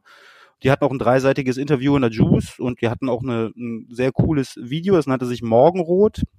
Kann man jetzt googeln und YouTuben. Es wundert mich auch ein bisschen, dass es irgendwie damals so untergegangen ist, aber es war wahrscheinlich einfach musikalisch einfach gar nicht die Zeit für so eine Art Sound. Aber es wird immer so ein bisschen unter den Teppich gekehrt, dass der Typ halt einfach vor 15 Jahren schon Rap-Tracks released hat, so, und das dann irgendwann sein gelassen hat, um jetzt so quasi als der erfolgreiche Produzent es nochmal mit Rap zu versuchen und dann aber eben mit so einer ironischen Brechung. Also das Album, was sie da gemacht haben, das hatte auch Witz und Gag, so, aber es war schon eher so eine, so eine, so, so, so ein Vorstoß, wirklich als Rapper jetzt auch akzeptiert zu werden.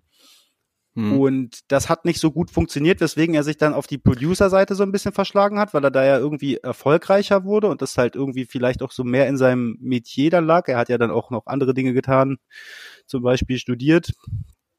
Also, also Rap braucht plötzlich wieder Doktortitel. Hm, Hat er eigentlich ja. einen Doktortitel? Musst du einen Doktortitel machen, wenn du Medizin studierst? Ich habe keine Ahnung, Alter. Nee, brauchst du nicht. Und ich muss sagen, ähm, ich find's irgendwie komisch, dass da immer keiner drüber redet. So, aber wo, ihr wusstet das auch nicht, oder? Ich wusste das äh, nicht, nee. Oh. Also ich sag mal so, ich habe Dexter im Zuge des letzten Albums, wo ja das Narrativ vor allen Dingen war, ähm, Arztkittel an Mhm. den Nagel hängen und als Rapper und Producer komplett wirtschaftlich auf eigenen Beinen durchstarten. Äh, Young Boomer hieß Ähm, es, ne? Genau, ähm, selbst da bin ich nicht, also da haben wir ein bisschen drüber geredet, nicht so über dieses Rapper, nachdem er Produzent war, sondern eher, wie beide Seiten sich ergänzen und so. Und da haben wir auch ein bisschen drüber geredet, wie er halt Anfang in der Kultur gehabt hat. Und da ging es auch schon ein bisschen ums Rappen, aber über das Album haben wir da auch überhaupt nicht gesprochen. Das war auch fernab von meinem Schirm. Das Album heißt Schelle. Ist halt auch ein ungünstiges Timing mit 2008. Mhm. So. Äh, es ist benannt nach einem äh, Alkoholiker aus Heilbronn, wenn ich mich recht erinnere, der auf dem Album, glaube ich, auch, äh, auch vertreten ist. Also Alkoholiker weiß ich nicht. Auf jeden Fall so ein, ja, irgendwie jede Stadt hat ja irgendwie so einen bekannten Lump, d- so in so einem kleineren Rahmen und der ist das dann da. Ja, ist jetzt politisch nicht korrekt, aber ich weiß nicht, wie ich sonst ausdrücken soll. Ihr wisst ja, was ich meine. Ich habe übrigens auch eine andere These, Ja. fernab. Ich habe auch eine andere These von Rap, das ist auch äh, fernab von Rap es gibt irgendwie in jeder Stadt und in Berlin in gefühlt in jedem Park immer so ein Dude, es ist ein Dude, der oberkörperfrei auf einem komischen spacigen Mountainbike rumfährt mit so mega dicken Reifen meistens, so eine Bluetooth-Box anhat, wo so super schlechte elektronische Musik läuft und dann ist der meistens auch völlig knülle oder, oder drauf und fährt da aber die ganze Zeit alleine im Kreis rum. Kennt ihr? Ihr wisst ganz genau, wen ich meine, oder? Ja, Was ist das für eine Ich kenne Subkultur? den leider nicht. Was ist das für eine Subkultur? Wo Aber kommen geil. die her? Aber die gibt's einfach überall. Ich möchte wissen, in welcher Bubble die sich aufhalten. Ich habe sie diesen Sommer äh, bei mir in Moabit und der Umgebung jetzt schon mehrmals gesehen. Sie haben sich zu so einer Art Rudel zusammengetan. Oh, wow. Ey, nee, ich hatte gedacht, die sind immer alleine unterwegs. Ey, die sind richtig im Rudel unterwegs und allem auch so mit richtig fetten Lowrider-Fahrrädern. Also es sieht auch irgendwie geil aus, wie die da so rumfahren. Ja, Aber ja, sie sahen klar. schon alle sehr stramm aus und Hm. die Musik war auch ähm, sehr entsprechend so, ähm, ja, keine Ahnung, wie sowas entsteht. Ja, das hatte ich mich dann nämlich auch gefragt. Da hat so der Kulturwissenschaftler in mir hat dann irgendwie versucht zu forschen, aber ich wüsste, ich müsste mich dann mit denen unterhalten und die sind ja häufig nicht ansprechbar, weil ihre Musik so wahnsinnig laut ist, dass sie sowieso eigentlich gar nicht empfänglich für irgendwelche Gespräche sind. Ja. Mhm. Ich sag's mal so, falls jemand dazu mehr weiß, slidet uns in DMs oder in Fions DMs. Ja, bei, bei Fahrradfragen wahrscheinlich immer direkt erstmal an August Bembel wenden. Äh, Grüße an äh, in dem Moment. Oder an die oder an die Prinzen. Ah. Oder an die Prinzen. Oh Mann, ey. Nee, bei mir in Charlottenburg ist es noch nicht angekommen, aber ich habe ich hab, ich hab vorgestern erst diesen, den kennt ihr wahrscheinlich auch, irgend so einen, ich weiß nicht, würde sagen, türkischen, türkischstämmigen Mann, der auch immer auf dem Fahrrad rumfährt und irgendwie so mindestens so drei Transparente um sich rumhängen, immer auch so mit Megafon irgendwas sagt und ich weiß, ich weiß auch nicht, was seine politische Agenda ist, weil es alles so klein geschrieben, dass man es auch im Vorbeifahren safe nicht lesen kann. Mhm. Den habe ich schon öfter gesehen. Der hat sich in Charlottenburg schon mal verirrt. Die anderen noch nicht. nice. Würde gerne mal tauschen. Das hört sich auch gut an. Naja. Wie sind wir jetzt darauf eigentlich gekommen? Äh, übers Radfahren. Ich weiß es, ich weiß es nicht mehr. Ich fahre gerne Rad. Ähm, ja, ansonsten habt ihr ja auch noch Tracks da reingepackt. Ähm, du hast vor allem auch noch Tracks reingepackt, für die wir noch gar nicht gesprochen haben, ne? Ey, und da möchte ich mich direkt bedanken, mich nochmal an Enoch erinnert zu haben mit dem Song, den ja. du draufgepackt hast. Denn jetzt mhm. gerade frisch, glaube ich, erst rausgekommen, das Ghetto-Pop-Album. Ähm, richtig nice. Ich habe direkt jetzt vorhin nochmal schnell reingehört, sind ein paar gute Sachen mit dabei.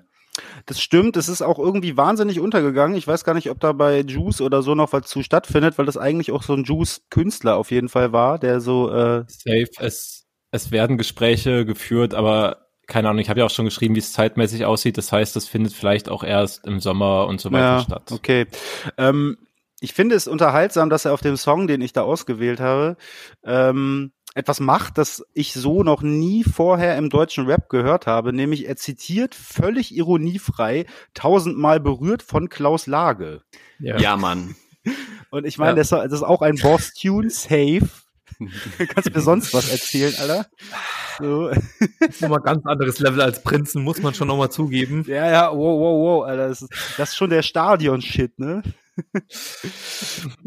ja, da kommen nicht nur positive Gefühle hoch bei dem Tune, aber ja. Was? Nicht positive? Ja, was ich nämlich gar nicht wusste, was ich dann aber auch gecheckt habe, ist, äh, auf tausendmal berührt spielt äh, Dieter Dehm das äh, Keyboard. Was den Song jetzt natürlich dann rückwirkend ein bisschen äh, auf jeden Fall diskutierbar macht, so, aber auf jeden Fall Grüße an Enoch, dass er Gott. diese, die, diese Dinge äh, in mir ausgelöst hat und dann ich jetzt hier vor Problematiken stehe, von denen ich gar nicht wusste, dass die Proble Probleme se sein würden. Okay. Willst du noch mal kurz erklären, wer Dieter Dem ist? Äh, Nein. ähm, also für mich ist es für mich ist es so ein Grund, warum ich Schwierigkeiten habe, die Linke zu wählen. Sagen ja, genau. So. Also Dieter Dem ist äh, ja, also ich weiß nicht, muss man Dieter Dem erklären? Dieter Dem ist eigentlich ein äh, Liedermacher, Musiker, ähm, der unter anderem bei der Klaus Lage Band mitgespielt hat ähm, und noch einige Dinge mehr und ist aber auch äh, mit Heinz Rudolf Kunze, glaube ich, relativ viel unterwegs gewesen und so 80er Jahre Peak Neue Deutsche Welle Kommerz Shit, so das ist eigentlich so ein bisschen sein Claim to Fame, wenn ich das jetzt grob schlechtig zusammenfasse und der war aber auch immer aktiv in ähm, Parteien, also parteipolitisch unterwegs und ist seit äh, einigen Jahren äh, aktives Mitglied der Linke und vor allen Dingen in Hannover da ansässig und sitzt glaube ich für die Linkspartei in der Bundestagsfraktion. Ja, ich, genau. in, in einer Bundestagsversammlung. Also so, und ja, äh, ich möchte jetzt hier nicht irgendwie großartige Diskussionen äh, aufmachen, aber der gibt's auch die ein oder andere Problematik mit dieser Person, das kann man sich aber jetzt zusammen googeln, da habe ich jetzt keine Lust, dieses Fass aufzumachen. Ja, lassen wir einfach so stehen, reicht auch. Es hat Zoom gemacht. Ja, ich wollte, ich, ich habe aber ja. Zoom, genau. Ich habe, ne, ich wollte sagen, dass ich das, äh, was ich bei Enoch ein bisschen bedauerlich finde, ist ja irgendwie das erste Album seit vier Jahren. Das andere war zu schön, um klar zu sein. Das war auch ein großartiger Track. Und davor mhm. gab es, glaube ich, auch noch eine EP, was ich do.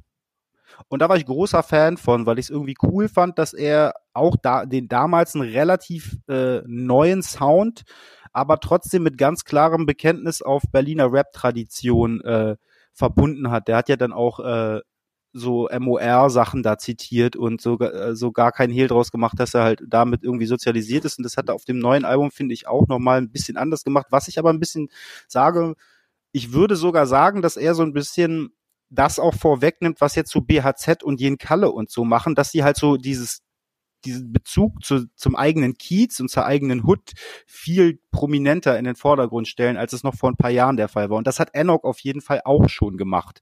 Der hat, also das ist ja sehr stark Schöneberg, Wilmersdorf. Ich weiß gar nicht genau, der kommt, glaube ich, eigentlich aus Steg, Steglitz, aber der wohnt auf jeden Fall, hat auf jeden Fall damals in Schöneberg gewohnt. Und ich finde, dieser Lokalkolorit ist da so, schwingt die ganze Zeit bei diesem Album mit und auch bei den Sachen, die er sonst macht. Ich habe eher nochmal den, ähm, den Aspekt jetzt rausgehört, als ich angefangen habe, in das Album reinzuhören, ähm, wie sehr er immer noch selbstzerstörerisch drauf ist. Ja. Und wie authentisch und ehrlich und irgendwie auch ungeschönt er das oftmals darstellt. Und dann gleichzeitig aber immer wieder auch so Inhalte kommen wie mit seiner Familie und seinem Sohn, die er da jetzt, äh, ähm, die da jetzt einen wichtigen Teil seines Lebens auch ausmachen. Mhm. Ähm, und wir haben uns ja vorhin auch schon über ähm, sind wir irgendwann erwachsen unterhalten. So der der der Song heißt mit 40 dann erwachsen. Ähm, und ich finde es voll geil, weil ich habe mich auch oft gefragt, so wann bin ich erwachsen genug, um zum Beispiel ein Kind in die Welt zu setzen und wann würde ich mich Ja. da irgendwie bereit zu fühlen? Ähm, und habe immer so das Gefühl gehabt, warte, ich werde ja mit 40 dann erwachsen, ne? Dann dann komme ich irgendwann an so einen Punkt, wo ich ähm, da diese diese Zuversicht hätte, sowas zu tun. Mhm. Und ich finde es dann super spannend, einem Künstler zuzuhören, der ja über diesen Punkt quasi hinaus ist, das einfach gemacht hat, eine ähm, eine Familie zu gründen, dessen Leben teilweise trotzdem auch immer noch vollkommen durch ist ähm, und ja es aber trotzdem alles irgendwo vereint und alles ähm, ja sehr authentisch irgendwie dann so in seine Kunst reinpackt und das imponiert mir sehr. Ja, sehe seh ich genauso. Ich find's auch krass, dass er halt so ungeschönt damit umgeht. Aber er sagt, so, das ist aber auch, glaube ich, so ein bisschen der, Cha- der Charme, der ihn ja auch immer ausgemacht hat, dass er da so ähm, die Flucht nach vorne antritt, indem er halt einfach die Hose komplett runterlässt. Das ist, das macht es natürlich auch sehr spannend und sehr intim. Also für das Hörerlebnis eine wahre Wonne. Ich muss aber gestehen, dass ich mir auch nicht immer den Depri-Scheiß äh, die ganze Zeit reinballern kann. Also äh, so, das ist immer so grau in grau. Irgendwann brauche ich dann schon auch noch mal ein bisschen Sonnenschein. Auf jeden Fall war bei uns im, im äh, Rap-Stammtisch hier in der Sendung auch ganz oft jetzt schon Thema, dass wir gesagt haben, ja, man muss so so Downer-Musik auch vorsichtig einsetzen. Es muss auch zwischendurch immer mal wieder ein bisschen was Positives mit reingestreut werden, weil ah, wie willst du denn sonst irgendwie noch mal Hoffnung behalten? Ja, deswegen höre ich vor allen Dingen äh, auch Mackes. Und zwar äh, Emilia. Der gibt dir positive Vibes. Äh, nee. Aber der ist ja ein positiver Song. Ähm, ich will gar nicht so sehr äh, über den Song an sich sprechen. Ich finde die Mackes-Sachen, die bisher rausgekommen sind, eigentlich alle ganz spannend. Das ist tatsächlich der erste Song, der, der mich so ein bisschen irritiert. Äh, was ich aber finde, was da auch sehr klar ist, ist irgendwie so diese, diese Annäherung von deutschem Rap an Indie-Rock. Es war bei Mackes ja irgendwie schon, es Ja. war bei Mackes ja schon immer irgendwie da. Aber im Grunde ist dieser Emilia-Track hier ein astreiner Radio-Pop-Song. So. Und das Einzige, was es irgendwie noch an der Zugänglichkeit ein bisschen bremst, ist äh, der, der etwas komplexere Text. Aber ähm, ich würde schon sagen, dass es so eine, das ist auch irgendwie so eine Entwicklung, die erst seit zwei, drei Jahren so richtig offensichtlich wird, dass so die, so eine bestimmte Generation von Rappern, sei es jetzt Mackes, sei es Yuzi U oder sei es Fat Tony, der hat ja sogar Dirk von Lutzo ähm, gefeatured, aber Mhm. dass diese ganzen Anfang mit 80er Jahrgangskinder, die so ein bisschen mit Tokotronic und auch Tomte irgendwie äh, aufgewachsen sind, so dass oder vielmehr damit konfrontiert wurden, äh, sich immer mehr in dieses Feld reinbewegen. Ich äh, warte so ein bisschen da auf den Moment, wo ähm, T.S. Ullmann so ein bisschen da auch wieder drauf springt, aber vielleicht ist der auch schon durch durch diese Casper-Geschichte. Wollte gerade sagen. Erscheint er bei Grand Hotel Van Cleef eigentlich noch ein ähm, Heißt es Hotel Van Cleef? Grand Hotel Van Cleef? Ja, ist dieses Label von ihm. Äh, erscheint da eigentlich Rapper? Boah, da bin ich überfragt. Hm. Okay. Ich habe auch keine Ahnung, wer da gesigned ist. Boah, da kommen wir vielleicht noch. okay. Wer ist auf dem Label von T.S. Ullmann gesigned? Aber habe ich auch gestern tatsächlich mit jemandem, habe ich aber tatsächlich auch gestern mit jemandem gesprochen, so dieser Song von Mackes, Emilia, ist, ähm, das könnte auch Bosse singen. Ja, also es war auf jeden Fall auch mein allererster Reflex, als ich den gehört habe. Also wirklich diese, es, keine, keine Grenzen mehr auf jeden Fall zum einfach generischen Popsong. Wie gesagt, abgesehen von vielleicht einfach lyrisch ein bisschen mehr Feinheiten und Tiefe, als es einfach nur so ein Popsong für den Popsong gewesen wäre. Aber ja, schon krasse Verschmelzung da. Ich finde aber, Ich weiß nicht, worauf das halt zurückzuführen ist. Also ich, weiß nicht, ob dein Ansatz da alles erklärt. Ich finde halt so, dass man Bosse oder auch T.S. Ullmann so äh, manchmal so ein bisschen Unrecht tut, wenn sie dann halt irgendwie so sagen, ja, es geht ja so ein bisschen ins Schlager-eske, weil äh, ich glaube, ehrlich gesagt, wenn man mit Bruce Springsteen und Tom Petty sozialisiert ist und das dann auf Deutsch macht, dann kommt halt sowas dabei raus. Also man kann auch, ich finde, man kann häufig auch Bosse-Songs nehmen und sich dann vorstellen, wie Tom Petty oder äh, Bruce Springsteen da drauf singen würde und dann hast du ziemlich häufig eine Ähnlichkeit da und deswegen, ich bin dem etwas wohlgesonnener gegenübergestellt, auch wenn ich es mir privat jetzt nicht anhöre. Und da habe ich mich so ein bisschen gefragt, ob das vielleicht auch Einflüsse sind, die Mackes irgendwie mit sich rumschleppt. Aber ich weiß nicht, wie viel Tom Petty, also Tom Petty würde er wahrscheinlich, glaube ich, gerade noch so reinnehmen, weil der ja auch manchmal so ein bisschen morbid ist und ein, auch so ganz viel mit so Bildern arbeitet, die nicht so funktionieren. So ironische Brechung. Mhm. Aber den Bruce Springsteen kann ich in Mackes nicht entdecken. Nee, gebe, gebe dir safe recht, wenn dann eher irgendwas von Tom Petty. Aber wow, das sind das sind Fragen, die hätte ich Mackes gern mal in einem Interview gestellt. das ist jetzt einfach hier so ins Blaue hineingesponnen. Ähm, ist ja vielleicht noch realisierbar dann für Herbst 2021 oder so. Wenn die ganzen hm. Interviews nochmal geführt werden. Weil man sie ja dann in Persona führen kann. Ähm, aber, aber safe, also gute Frage auf jeden Fall, ob das damit zusammenhängt und ob die in der Art und Weise so geprägt sind, dass sie deswegen irgendwie die Nähe zu dieser Mucke suchen. Auf der anderen Seite ein anderer Aspekt, den du gerade gesagt hast oder angesprochen hast, dass es für dich eben nicht so in Richtung Schlager geht, was aber man oder was halt manchmal zumindest unterstellt wird, dass es so eine Einfachheit hat. Das habe ich übrigens festgestellt bei manchen so generischen Deutsch-Rap-Songs, die manchmal noch so eine eher billig gesungene Hook haben. Ganz oft wird dann auch eine Sängerin einfach genommen, deren Credits nicht angegeben werden oder sowas. Und das sind dann auch eher so oberflächliche Liebeslyrics. Und da sehe ich ganz oft viel mehr Annäherung an Schlager, als das halt so bei harmlosen Lieder und Songmachern sind tatsächlich. Ja, man, aber auf jeden Fall die, die Grenzen verschwimmen super krass. Ja, ist natürlich so ein bisschen die, das Problem ist ja so ein bisschen, dass man dann immer so das Gefühl bekommt, es würde so abgeschmackt wirken. Deswegen muss es ja gar nicht, ne? Also. Ja, das ist, ich glaube halt zum Beispiel auch der Song von äh, und Dieter Bohlen. ähm, das ist zwar Uff. jetzt nicht unbedingt, das ist jetzt nicht unbedingt Schlager, aber ähm, ich glaube gar nicht, dass das so ein, also natürlich hat das irgendwo auch eine kommerzielle Komponente, aber ich glaube ehrlich gesagt auch, dass das einfach Musik ist, die Kapital Bra gehört hat. So. Also ganz stumpf. Ich glaube nicht, dass er mhm. sich, ich, so, sowas kannst du dir auch nicht ausdenken. So, es kommt einfach und das kann ja dann auch nur kommen, wenn du dich tatsächlich damit irgendwie umgibst. Also weißt du, was ich meine? Ja. Aber genauso macht Capital Bra ja dann auch wiederum Sachen, weil ich erinnere mich auch an diese Episode, wo er unbedingt irgendwie ganz heiß drauf war, jetzt irgendwie einen Song zusammen mit Helene Fischer zu machen. Und das passt ja halt von dem Kontext auch gar ja. nicht, dass er das früher irgendwie so geahnt hätte, so weil so alt ist sie halt auch nicht mit ihrer Musik. So. Naja, wir werden es nie so genau wissen. Wollen wir doch über Rap reden? Bitte, gerne. Ja, beziehungsweise, ich meine, ey, unsere Liste, sehr, sehr viel Genre-Verschwimmung irgendwie. Wir haben noch, ähm, ich wollte unbedingt auch noch über das Pete-Album reden, weil ich da auch irgendwie finde, ist es auch ganz schwierig, irgendwie so, so zu fassen, was für eine Richtung es eigentlich hat. Auf jeden Fall habe ich es mir total gerne angehört und muss auch sagen, dass ich irgendwie so so eine Mischung und so eine ganz eigene Art schon lange nicht mehr in der Art und Weise gehört habe und ich auf, es deswegen auch ganz äh, besonders fand und es als unbedingt Gehörempfehlung raushauen möchte. Und ich hatte sogar, vorhin habe ich es nochmal nachgehört und dachte so, es ist so ein bisschen wie so eine anfängliche Tourzeit, habe ich so den Eindruck gehabt. das ist aber ein krasser Vergleich jetzt. Oha. Ja, ja, also jetzt, Junge und weil ich habe, weil irgendwie so die, es ist so ein ganz eigener Stil ist, wie, wie ich, wie auch bei Tour, der mhm.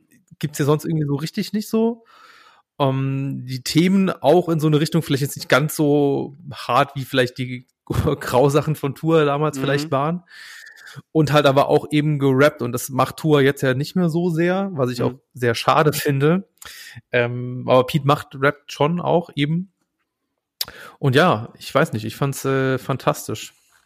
Hattet, hattet ihr die Chance, das zu hören oder habt ihr auch nur den einen Song gehört, den ich da drauf gelegt ähm, habe? Ich habe nicht alles gehört bisher. Ich habe mir aber dann noch äh, den, der Song, der mir im äh, Gedächtnis geblieben ist, ist auch der mit äh, Odd John. Liebe Grüße.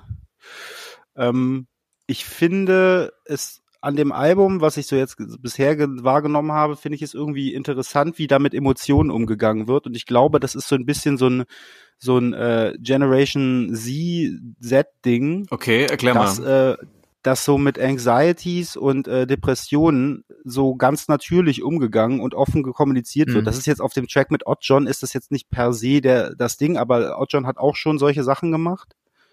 Das ist so ein Mhm. bewusster Umgang damit, äh, wie es einem geht und das ist eine viel klarere Kommunikation äh, und auch einfach irgendwie so eine Gegebenheit, die da gesetzt ist. Also es wird einfach gar nicht so, habe ich das Gefühl, in dieser Generation so, so getan, als also man versucht nicht den Schein zu wahren, sondern man sagt einfach so, ey Leute, ich kann einfach heute nicht rausgehen, mir geht's einfach scheiße so, ich melde mich morgen wieder bei euch und das ist so ein, so ein Shift irgendwie innerhalb dieser der Vorgängergeneration und der Generation davor, äh, wo man das irgendwie noch anders kommuniziert hätte. Da hättest du nicht irgendwie öffentlich gesagt, so, ey, ich habe hier gerade eine depressive Mhm. Episode, so, weil auch einfach die Debatte in der Gesellschaft wahrscheinlich noch nicht so weit fortgeschritten ist. Aber ich fand das bei, aber ich fand das bei dem Album jetzt äh, von Pete, äh, das Fest heißt es, glaube ich. Ja. Ähm, schwang das immer so ein bisschen mit, aber ich habe auch noch nicht Ja. alles gehört. So. Aber wisst ihr, was Ja. ich meine? Ja, ja, es ist ja, es passt ja auch so zu meinem, zu meinem Tour-Gefühl, weil bei Tour ist es ja auch so ein Thema in irgendeiner Art und Weise, beziehungsweise auch so schwere Themen, war ja damals total einzigartig, dass man sowas überhaupt bearbeitet hat, musikalisch dann auch noch. Und da, ne, ist genauso wie du sagst, fühlt sich auch noch mal ähm, vielleicht ein bisschen natürlicher an wie bei Tour. Bei Tour war halt so eine ganz krasse Schwere dann auch drauf, die es Mhm. dann hier nicht bis in alle Ecken hat, eben hat auch. Ne? Ja, genau, weil es halt eben dann doch nicht so, also dieses Theatralische ist irgendwie nicht da, sondern es wird so normalisiert und das macht's irgendwie Ja. more relatable einfach. Hm. Ja. Ähm, ich habe äh, letztens auch wieder im Danke Gut Podcast äh, von Cash Miri, Miriam Davutwandi ähm, auch den, den Ansatz gehört, ähm, dass man natürlich auch so ein bisschen aufpassen muss, Depressionen nicht zu romantisieren und das nicht so als so was Schickes dann vor sich herzutragen, ach guck mal, wie, Ja. wie depressiv ich bin. Aber ich finde, das schafft er mit einer ganz eigenen Wortwahl auch irgendwie ganz gut und so klar vielleicht manche ähm, Aussagen dann sind und zum Beispiel so depressive Episoden auch ganz cool normalisieren. Auf der anderen Seite finde ich, hat er auch manchmal sehr kryptische Kombinationen so von, Mhm. von, von Aussagen, Phrasen und, und, und Wörtern, ähm, die es auch einfach dann spannend machen, das nochmal und noch ein drittes Mal zu hören, ähm, um wirklich nochmal dann so dahinter zu steigen, was könnte er noch alles damit meinen. Also ist schon eine coole Kombi. Hat er schon gut gemacht. Ja, Word. Ja, Shoutout, äh, Sh- Shoutout auch an Nelle, die hat ja da auch seit äh, Wochen, Monaten, Jahren auf Twitter äh, so ein bisschen Insights geliefert, wie die äh, Albumvorbereitung, Nachbereitung abgelaufen ist. Deswegen auch liebe Grüße dahin. Yes, gute deswegen war es Arbeit. des, des, deswegen war es natürlich dann auch, wenn man da so ein bisschen auf Twitter unterwegs ist, auch so eine emotionale Berg- und Talfahrt. So, ähm, das hat's natürlich den Release dann noch mal ein bisschen äh, schöner gemacht. Aber auch eine sehr, sehr, vielleicht ist es sogar eine ausgefuchste Marketingstrategie gewesen, die Leute einfach emotional schon vorher an diesen, äh, an dieses Album zu bonden. Gewiss, ganz gewiss. Ne, ne, Nelle die Gerissene. Da werden Marketing-Tricks ausgepackt, aber hat auf jeden Fall gut funktioniert. So, man spricht über das Album und ich glaube, viele Leute ahnen das genau wegen der, wegen dem Relatablen, was, was ihr gerade angesprochen habt. Ähm, ja, ich habe auf jeden Fall Bock, mir das ganze Ding noch reinzufahren. Ich habe bis jetzt auch nur reingehört und habe vor allem auch mitbekommen, genremäßig überfordert mich das erstmal krass. Das heißt, ich werde mir Zeit hören und das Album Ja. reinziehen und halt nicht nur nebenbei fix mit weghören, weil dafür war es dann doch viel zu andersartig, Ja. glaube ich. Aber nice. Ja. Gute Idee. Ähm, ja, also abfeiern kann man es auf jeden Fall. Was ich ein bisschen schade finde, ist so, äh, aber das liegt, glaube ich, einfach an seiner Sozialisierung. Man, man hört schon ab und zu, äh, dass da auch so ein VBT-Einfluss irgendwie drin ist. Es gibt so eine ganz bestimmte Art und Weise, wie man an so Rap herangeht. Mhm. Das haben irgendwie ganz viele Leute, aber das, das verflüchtigt sich, glaube ich, auch mal nach einer Weile wieder so. Aber ja. ich glaube, gerade wenn man anfängt und dann irgendwie in so einem Battle-Rap-Kontext sich irgendwie sozialisiert, ist das, hast du relativ schnell diese Intonation drin. Und ich hatte die an manchen Stellen irgendwie schon noch irgendwie drin, aber kann auch sein, Mhm. dass ich da äh, mich habe blenden Ja, ich meine, jetzt, jetzt, wo du sagst, äh, muss ich sagen, so, ja, ich weiß ganz genau, was du meinst, obwohl es mir in dem Moment nicht so sehr aufgefallen Ja, ist. genau, deswegen ist Ja. es, es ist nicht so mega präsent, aber es schwang so ein bisschen mit. Das äh, ist jetzt auch nicht so schade in dem Sinne so, Nee. aber mh, so eine Weile haben ja ganz viele so gerappt, deswegen ähm, Äh, so, äh, vor allen Dingen, als diese Video-Battles so groß waren vor zehn Jahren oder wann war das? Weiß gar nicht mehr. Wann waren das? Zehn Jahre, ja? Ich glaube, die letzten, ja, die letzten größeren Sachen sind auch gar nicht so lange her. Ich glaube, er hat's ja auch gewonnen, eins der letzten Echt, hatte? Oh, okay. Video Battles. Ich meine, er hat's Kann sein, gewonnen. ja. 2016? Irgendwie sowas vielleicht. Oh. Ich weiß nicht, für mich war die, für mich war die VBT Hochphase einfach diese Weekend Battleboy Basti Zeit und das ist Genau, ja. her. Da sind ja auch ganz viele, so Ja. dann Punch Arroganz kommt ja auch aus der Lance Butters, so 3 Plus, da kommen ja ganz viele aus. Da so ja eigentlich auch. Der Ja. ist ja auch Jo. auf dem Album, glaube ich, ne? Auf dem Pete-Album. Ja. Genau, ja. Ja, es haben ja viele vom Battle Rap dann auch nochmal äh, weggeschafft in riesig große Ferien, teilweise ja sogar auch. Und äh, ich glaube, da steht er eben auch auf gar, gar nichts im Wege in der Hinsicht. Nee, äh, deswegen, äh, das, da, wir wollen ihn gar nicht in diese Ecke stecken, so das ist ja jetzt auch irgendwie total unfair, da ihm da so ein Label anzuhaften, Nein, was irgendwie nee, auch vor zehn nein. Jahren irgendwann mal relevant ist und jetzt nicht mehr. Deswegen, also das Album hat überhaupt nichts mit, mit irgendwelchen Video-Battles zu tun. Ja, ja, genau.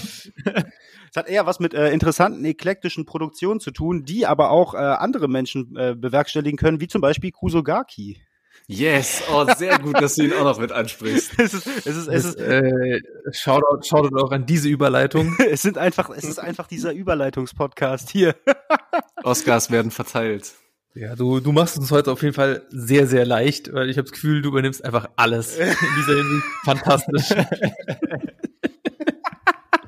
Vielleicht, vielleicht, bin- vielleicht bin ich auch so ein Kontrollfreak und kann und kann einfach nicht. Nee, ich habe mir einfach nur ein paar Notizen gemacht, deswegen ähm, habe ich hier den Überblick, Leute. Ich, ich bin hier der Pod Pro. Ja, wie ein echter Profi, auf jeden Fall. Aber sag, was du damit meinst. Was hat dir äh, gefallen an den Ich fand, Produktionen? äh, ich fand, ich, wa- was ich, was ich an äh, Booty Call heißt der Song. Ähm, Yes. Gibt's eigentlich noch, äh, Ja. Video habe ich nicht geguckt. Ich, ich konsumiere auch kaum noch Videos. Das mache ich eigentlich nur noch. Das mache ich tatsächlich bewusst mittlerweile. Ich habe das früher so zum Hören, so nebenher laufen lassen, mal hingucken irgendwo anders. Und mittlerweile höre ich eigentlich nur noch und gucke mir keine Videos an, obwohl Ku- Kusogaki eigentlich Schade. immer auch geschmackvolle, coole Videos hat. So. Also es ist Ja, immer, es, es ist immer nicht nur irgendwie wo drauf gehalten, sondern äh, mit Konzept, Gedanken und manchmal auch so ein bisschen so diese World. Ich erinnere mich da irgendwie, war ja auch irgendwie einmal so ein, also das erste, was er gemacht hat, war dieses Ding in diesem Don Juan Center und dann das letzte war, glaube ich, mit so nackten Frauen oder sowas. Ich weiß gar nicht mehr. Ich weiß, irgendeins habe ich geguckt, wo ähm, er auch so umringt ist von, glaube ich, verschiedenen Menschen, Ja. die dann irgendwie ihm nahe kommen oder so. Anyway, ähm, der Song, äh, ich fand den des, ich fand ihn spannend und cool, weil er ähm, nicht nur weil er irgendwie äh, so Two-Step und House-Einflüsse irgendwie übernimmt, sondern weil de, weil das so einem, das ist schon fast eine Oper, was er da produziert hat, weil der Song so viele verschiedene Stimmungen hat. So am Anfang ist es ja so ein bisschen sphärisch, dann wird der, dann kommt, dann ist Mhm. dieser Beat da so und dann wird so ein bisschen äh, mehr Rave und am Ende hast du ja so diese Passage, wo es dann so langsam wird und sich so, und so Ja. ein bisschen so auseinanderflattert und das sind ja völlig unterschiedliche Emotionen, die in diesen fünf Minuten da reingepackt sind und das finde ich irgendwie spannend, dass er es geschafft, das ohne irgendwie so pretentious zu machen, so dass, du- dass er da halt so so ein Break reinbaut so und dass es dann einfach ein anderer Beat ist, den er da hinten rangeklatscht hat, um noch eine andere Emotion zu machen, sondern er hat das so wirklich so, man könnte sagen, komponiert. Das fand ich cool. Ja, safe. Das war für mich auch der, der Highlight-Track auf dem Kusugagi Type Beats Plattending. Genau solchen Gründen, die du gerade gesagt hast, weil das irgendwie so, äh, so ganz speziell aufgebaut ist. Und das sind auch so die Sachen, die ich auch bei ihm äh, mag, dass er sowas auch einfach mal macht. So, ne? Er ist auch so ein bisschen äh, outstanding, ne? Also Mhm. hat er ist natürlich auch so ein bisschen Teil seines seines sagen wir mal Images, wenn er irgendwie ein Image hat, dann halt eben so diese diese artsy Inszenierung dazu, aber das ist halt Ja. irgendwie nicht wirklich artsy. So, es ist jetzt nicht so, es ist nicht Guggenheim, es ist aber auch nicht Lars Eidinger, es ist irgendwie sehr äh, sehr eigen. Ja, aber das spricht ja für ihn auch eigentlich, ne?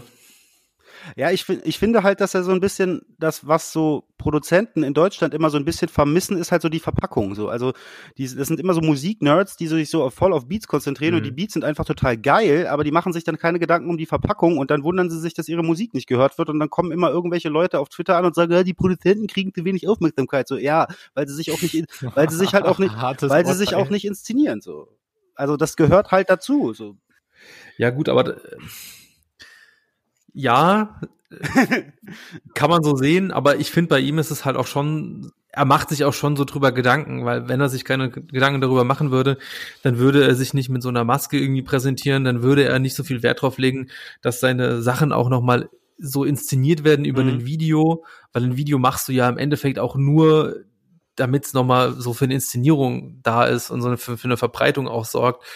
So, weißt du, wenn dir einfach nur der Beat wichtig ist, dann machst du halt den Beat und dann war's das auch einfach. So, Aber ne? ja, ja, klar, so, nee, nee, das ist ja auch richtig von wegen, dass es halt, dass Produzenten da zu wenig Hack bekommen, was ich, aber ähm, der im Gegenzug ist halt eben genau das, was du sagst, dass man halt was ich so, halt, Moment, was ich nicht unterschreiben würde, ist zu sagen, dass man, das, dass, dass ein Video nur dazu dient, um einen Song noch weiter ja, äh, nee. auszuspielen. Das ist schon in meinen Augen auch Teil des Kunstwerks. Also hm, ich denke ja. auch, dass äh, man sich irgendwie da Gedanken drüber macht. Wenn es wirklich nur um das Ausspielen des Videos ginge, dann könnte man ja auch einfach permanent irgendwelche Performance-Videos machen, die ich persönlich übrigens für ein äh, aussterbendes äh, Phänomen halte. Ich glaube, in ein paar Jahren wird es nur noch sehr wenige Performance-Videos geben, weil ähm, ja. da auch die Produktionsmöglichkeiten dann andere sind aber das ist halt einfach voll langweilig. Mhm. So, ich habe letztens irgendwie so so ein, so ein Video gesehen von ähm, Mark Foster und Lea, die haben so ein Duett Duett gemacht und das war halt so eine drehende Bühne äh, und die standen da beide jeweils mit einer Band und die, der Clou war, dass ich glaube Mark Foster war blau und sie stand da, da in so einem rosa Licht oder so oder so einem gelben Licht und das war so der Clou und ansonsten die Bühne dreht sich die ganze Zeit und das ist halt ein ultra langweiliges Video. Und dann sitze ich da so und denke mir so, ey, ihr habt doch irgendwie so Major-Budget. Wieso ist Kusogaki, der nicht mal ansatzweise so viele Reichweite wie Mark Foster hat, in der Lage, ein geiles Video zu machen? Und er, also weißt du so, diese Verhältnismäßigkeit. Äh, mhm. Äh, ja. Und deswegen, ich glaube, solche Leute ja. denken schon auch immer Videos mit, weil es halt irgendwie, es, es ist ja auch geil, Alter. Also Musikvideos sind ja nice. Unbedingt, unbedingt. Ey, und äh, ich würde auch nicht unterschreiben, dass ähm, Performance-Videos eine aussterbende Form sind, weil einfach dieser Colors-Kanal hier auch aus Berlin ähm, schon oh, seit ja, Jahren ja. da so, so harte ähm, äh, äh, Ware immer wieder neu bringt und da so gute Sachen mit dabei sind. Aber das ist ja dann wieder inszeniert. Das ist ja geschmackvoll und das ist auch immer nice kuratiert. Mhm. ist immer so so wholesome, ja. weil du kannst auch so blind draufklicken und weißt einfach, das was da kommt ist ist cool. Ja. Ich mochte sogar ich mochte sogar den STK Song. Mhm. STK bei bei Colors? Ja, ja, mit äh, Marvin Corner. Game auch und so. Ähm, der STK Song ist auch ähm, der heißt Corner, glaube ich. Und da geht's halt irgendwie, das, das ist so, wenn ich Leute, wenn ich, wenn Leute nicht wissen, wer STK ist, dann würde ich ihnen diesen Song vorspielen, weil da kommt alles drin vor, was STK so äh, ausmacht. Es wird, es wird über Henny gerappt, es wird über die Hecke gesprochen, es wird gecornert, so, also, also so, all, dieses komplette Universum. Der ist ja, glaube ich, auch so ein bisschen so diese, diese kleine Donner-Clique da aus äh, Hamburg und so ein bisschen Ü und G-Vibes. Ähm, so dieser Lifestyle, den diese Leute da so pflegen, den verkörpert er auf jeden Fall extrem gut auch. Macht auch Spaß, immer wenn ich SDK höre, habe ich so ein bisschen Hamburg Heimweh. also Heimweh. ähm, ich habe ja lange Zeit in Hamburg äh, mich aufgehalten. Ich wünschte, die Pandemie wäre bald mal wieder vorbei, dann könnte ich mich auch öfter in Hamburg aufhalten. Ich hätte sehr viel Bock. Ja, liebe Grüße da auch an 8.4. wow. wow. Yes. Vorlage und reingeschossen, Alter. Es, es, es, musste einfach geschehen, Alter. Ich der auch in letzter Zeit oft von uns besprochen wurde, auf jeden Fall. Der, der gute Sachen macht. Ja. Äh, ich wollte gar nicht ja, über den Track an sich sprechen. Den Track an sich finde fand ich irgendwie ziemlich langweilig. Ich finde aber Limp Bizkit. Mhm. mhm. äh, ich möchte aber eigentlich, äh, ich wollte eigentlich nur, ich habe ihn eigentlich nur reingenommen, weil ich äh, es mag, wenn Rapper ihre Songs nach Bands oder Berühmtheiten nennen und wollte euch fragen, welche euch denn noch einfallen, weil mir ist nur noch uh. Anna Konikova eingefallen, also deutsche Sachen jetzt. Ähm, da mhm. gibt's auf jeden Fall so ein paar und ich finde fände es irgendwie schöner, wenn es noch mehr gäbe. Ja, Statue von Haiti natürlich. Ah, siehst du? Adriano ja. Gelentano. Oh, natürlich. Um, Walter Frosch Freestyle. Und äh, ja, das sind so die ersten Sachen, die ich am Kopf habe. Nee, ich mag, ich, ich, ich mag das, weil das so ein bisschen so diese, diese Suchmaschinenkompatibilität so torpediert, weil wenn du jetzt so 8.4 Limp Bizkit googelst, dann äh, kann halt unter Umständen auch voll der Käse rauskommen. ähm, ich muss aber auch sagen, dass Limp Bizkit tatsächlich, äh, also was es, was es in Deutschland irgendwie bisher auch nicht so richtig ge gegeben hat, so ist so dieses, dieses New Metal Ding äh, auf super kommerziell äh, auszuweiten, dass das halt irgendwie von Rappern äh, in den Mainstream getragen wird, so wie das ja in Amerika eine ganze Weile halt so um, um Lil Peep herum zum Beispiel genommen wurde. Da sind ja auch so ähm, New Metal Harmonien genommen worden und dann so mit äh, Trap Beats vermischt. Und aktuell geht's in so eine andere Richtung, dass du halt jetzt, das sieht man auf TikTok so ein bisschen, dass halt Mhm. so, dass so Rock-Kids, also wirklich Kids, die sich mit, die nichts mit Hip-Hop zu tun haben, so.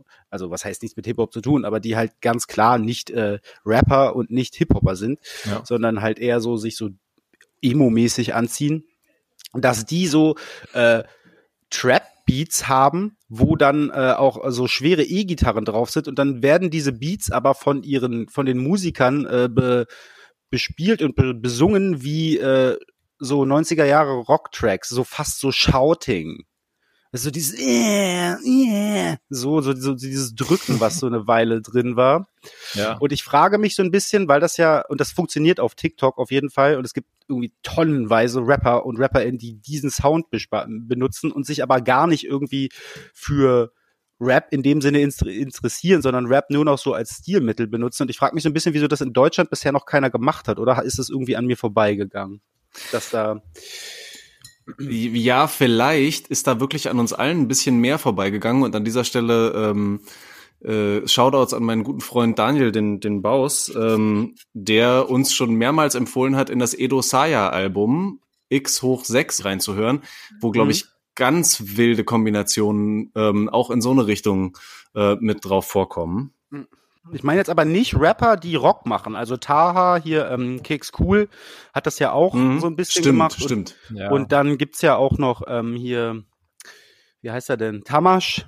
Äh, der hat auch solche Sachen gemacht. Ich meine Oh, nicht klar. Rapper, die Rock Mhm. machen, sondern ich meine wirklich so Rocker, die sich ganz bewusst dieser Rap-Ästhetik bedienen, aber sich nicht anbiedern und sagen, ich mache jetzt hier so voll den experimentellen Scheiß, sondern das ist einfach so Teil ihres äh, ihrer Klaviatur, die sie spielen. Ah ja, okay. Und das ist ja, aber Edosaya ist, Edosaya ist ein gutes Beispiel. Auch tatsächlich jemand, den ich äh, eine Weile überhaupt nicht verfolgt habe und äh, dann aber irgendwann festgestellt habe, dass er ziemlich starke Sachen macht. Also es ist wirklich gehaltvoll, was da rumkommt. Und auch musikalisch finde ich es immer spannend.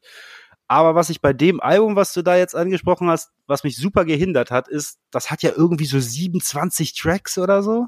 Yo, das ist richtig lang und Das das, kann halt ich mir echt- einfach am Stück auch nicht ganz geben, Ja. leider. Ich auch nicht so. Ich dachte halt so, Bro, dann mach doch irgendwie zwei Teile oder so. Oder bring Ja. die Deluxe-Version in einem halben Jahr raus. Aber das ist echt zu viel Ja. einfach. Aber vor allem, wenn du so viel Material hast und es gibt bei Spotify und Streamingdiensten mittlerweile so clevere Arten und Weisen, seinen Content zu verteilen, dann würde ich auf jeden Fall nicht 27 Songs an einem Stück beim Deutschrap Schrägstrich Gitarrenmusik wird mit reingebracht Album reinhauen. Aber ich muss sagen, ich habe zum Beispiel Isaiah noch gar nicht so geahnt wie du und ich höre mir zumindest die neueren Singles schon regelmäßig an und ich habe noch keinen Bezug zu gefunden.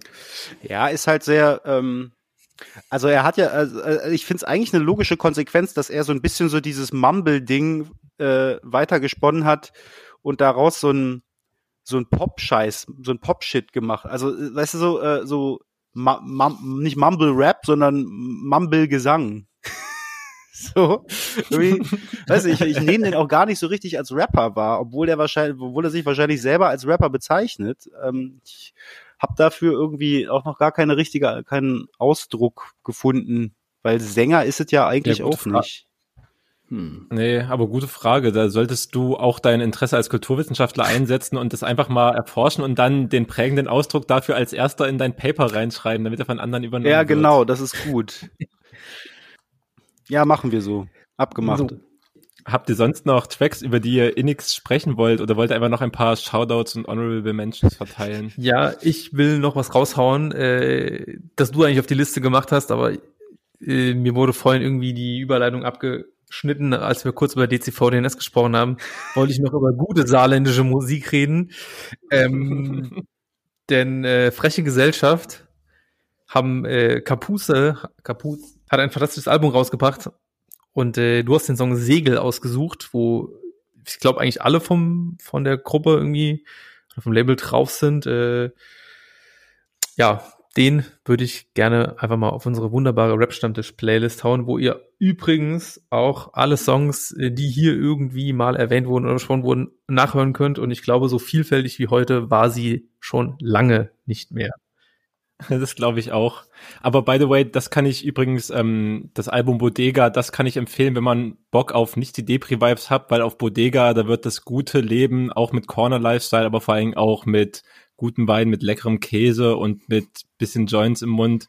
Alter, da wird auf jeden Fall gut gelegt auf dem Album und es klingt ziemlich dope, was sie da veranstaltet ja. haben, beziehungsweise das Kapuze da veranstaltet hat. Ich habe ein bisschen reingehört, ich kannte das gar nicht, so, also gar nicht auf dem Schirm gehabt. Ähm, ich, ich fand's nice, dass es äh, so eine, ähm, dass da so ein Klickencharakter zelebriert wird, der so ein bisschen so mich an so äh, ähm, so Posse-Tracks äh, aus Berlin, äh, aus Anfang der 2000er erinnert. So MOR, Royal Bunker, so und weißt du, so halt auch so dieses Sprüche klopfen und dann so, das äh, hat mir Spaß gemacht, dass es so sophisticated ist. Ich hatte tatsächlich so zwischendurch auch gedacht, so einer, einer hat so ein bisschen so ein so einen leichten Fu Manchu-Vibe, so vom uh. Humor her auch. Weiß aber gar nicht mehr wer. Aber auf jeden Fall äh, fand ich das auch sehr gelungen. Ja. Segel hieß der Song. Ich ne? liebe es auch auf jeden Fall, dass sie irgendwie so, also ich weiß irgendwie, dass die äh, Saarländer sind, aber es kommt in der Musik auch gar nicht so raus, außer an einer Stelle, wo Schmutz das Wort Huddel benutzt, was ich komplett geil finde, weil Huddel ist einfach abs absolut geiles Wort. Was ist denn Huddel? Was ist, was ist Huddel? Das? Ja. Wenn man irgendwie so ein bisschen Stress hat. Okay.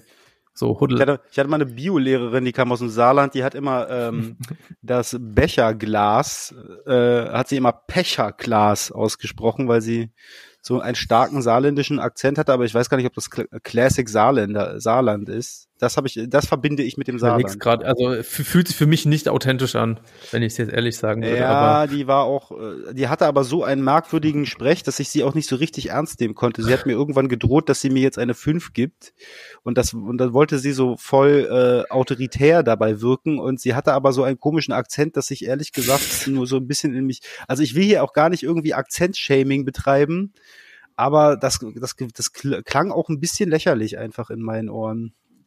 Aber hm. vielleicht hm. war das gar nicht saarländisch. Ich möchte die Saarländer auch gar nicht downdumpen, weil die Rapmusik von dort ist ja offensichtlich auch unter Umständen genießbar. Ja.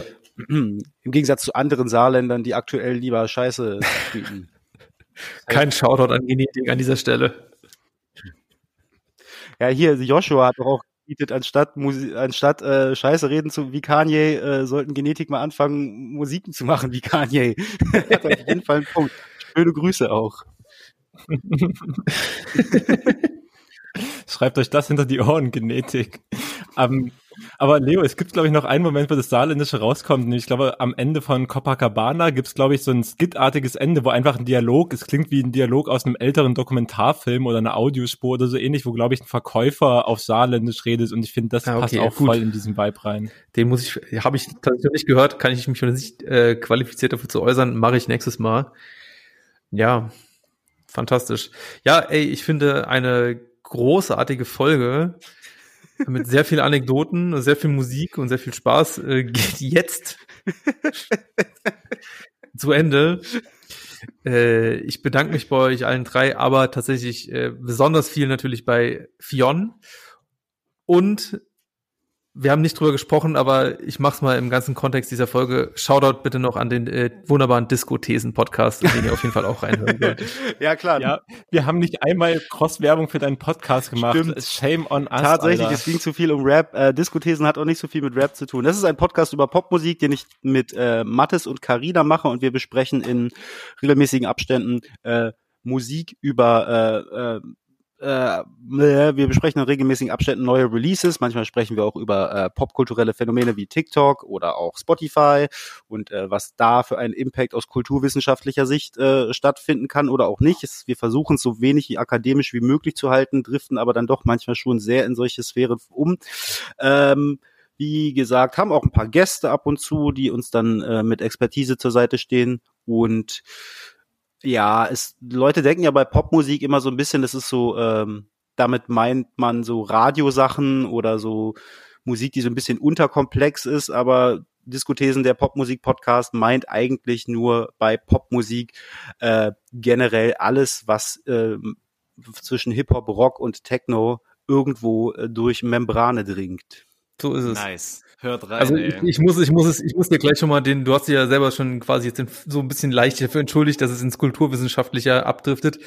Das ist mir zumindest beim Hören äh, bisher nicht aufgefallen. Ja, okay, danke. So. Nee, ähm, ähm, ein ehemaliger Auftraggeber von mir, äh, Shoutout John von äh, einem von der Nachrichtenagentur Teleschau, hat äh, reingehört und meinte, er findet er findet's gut, aber findet es ein bisschen akademisch. Ja, das kommt halt manchmal bei euch raus. Das finde ich auch. Aber ich als regelmäßiger Hörer kann es auf jeden Fall empfehlen. Und by the way, was du vorhin zum Pete-Album gesagt hast, ähm, wie die Generation Z äh, mit solchen Themen umgeht, das habt ihr auch in eurer letzten Folge besprochen. Ich finde, das war voll der Transfer zu dem, was ihr in der letzten Folge zu, ich glaube, Girl in Red auch schon in Ansätzen besprochen habt, auch wenn das noch einen anderen thematischen Ansatz hatte ein bisschen. Ja, ja, das stimmt so. Aber es ist so generell, das zeigt für mich auch, dass es einfach ein Generationsding ist. So, weil bei Girl in Red gibt's diese Themen auch. Auf TikTok sind diese Themen auch sehr stark präsent. Ähm, ich glaube, da ist, existiert einfach so, da wird gerade, da passiert einfach gerade ein bisschen was. Aber Leute, ich höre auch gerne euren Podcast und ich war auch voll, ich, es war eine Ehre hier Teil äh, am Stammtisch zu sein. Ähm, vielleicht sehen wir uns ja dann irgendwann in ein paar Wochen an einem realen Stammtisch und nicht hier wie jetzt im virtuellen Corona-sicheren. Oh, sehr gerne. Ja, Sehr, sehr gerne. Darauf freue ich mich schon. Äh, ja, ich beende dann die Folge mit den äh, Worten Shoutout an Fion. Danke. Ausruf. Shoutout ihr. Stern. Frrr.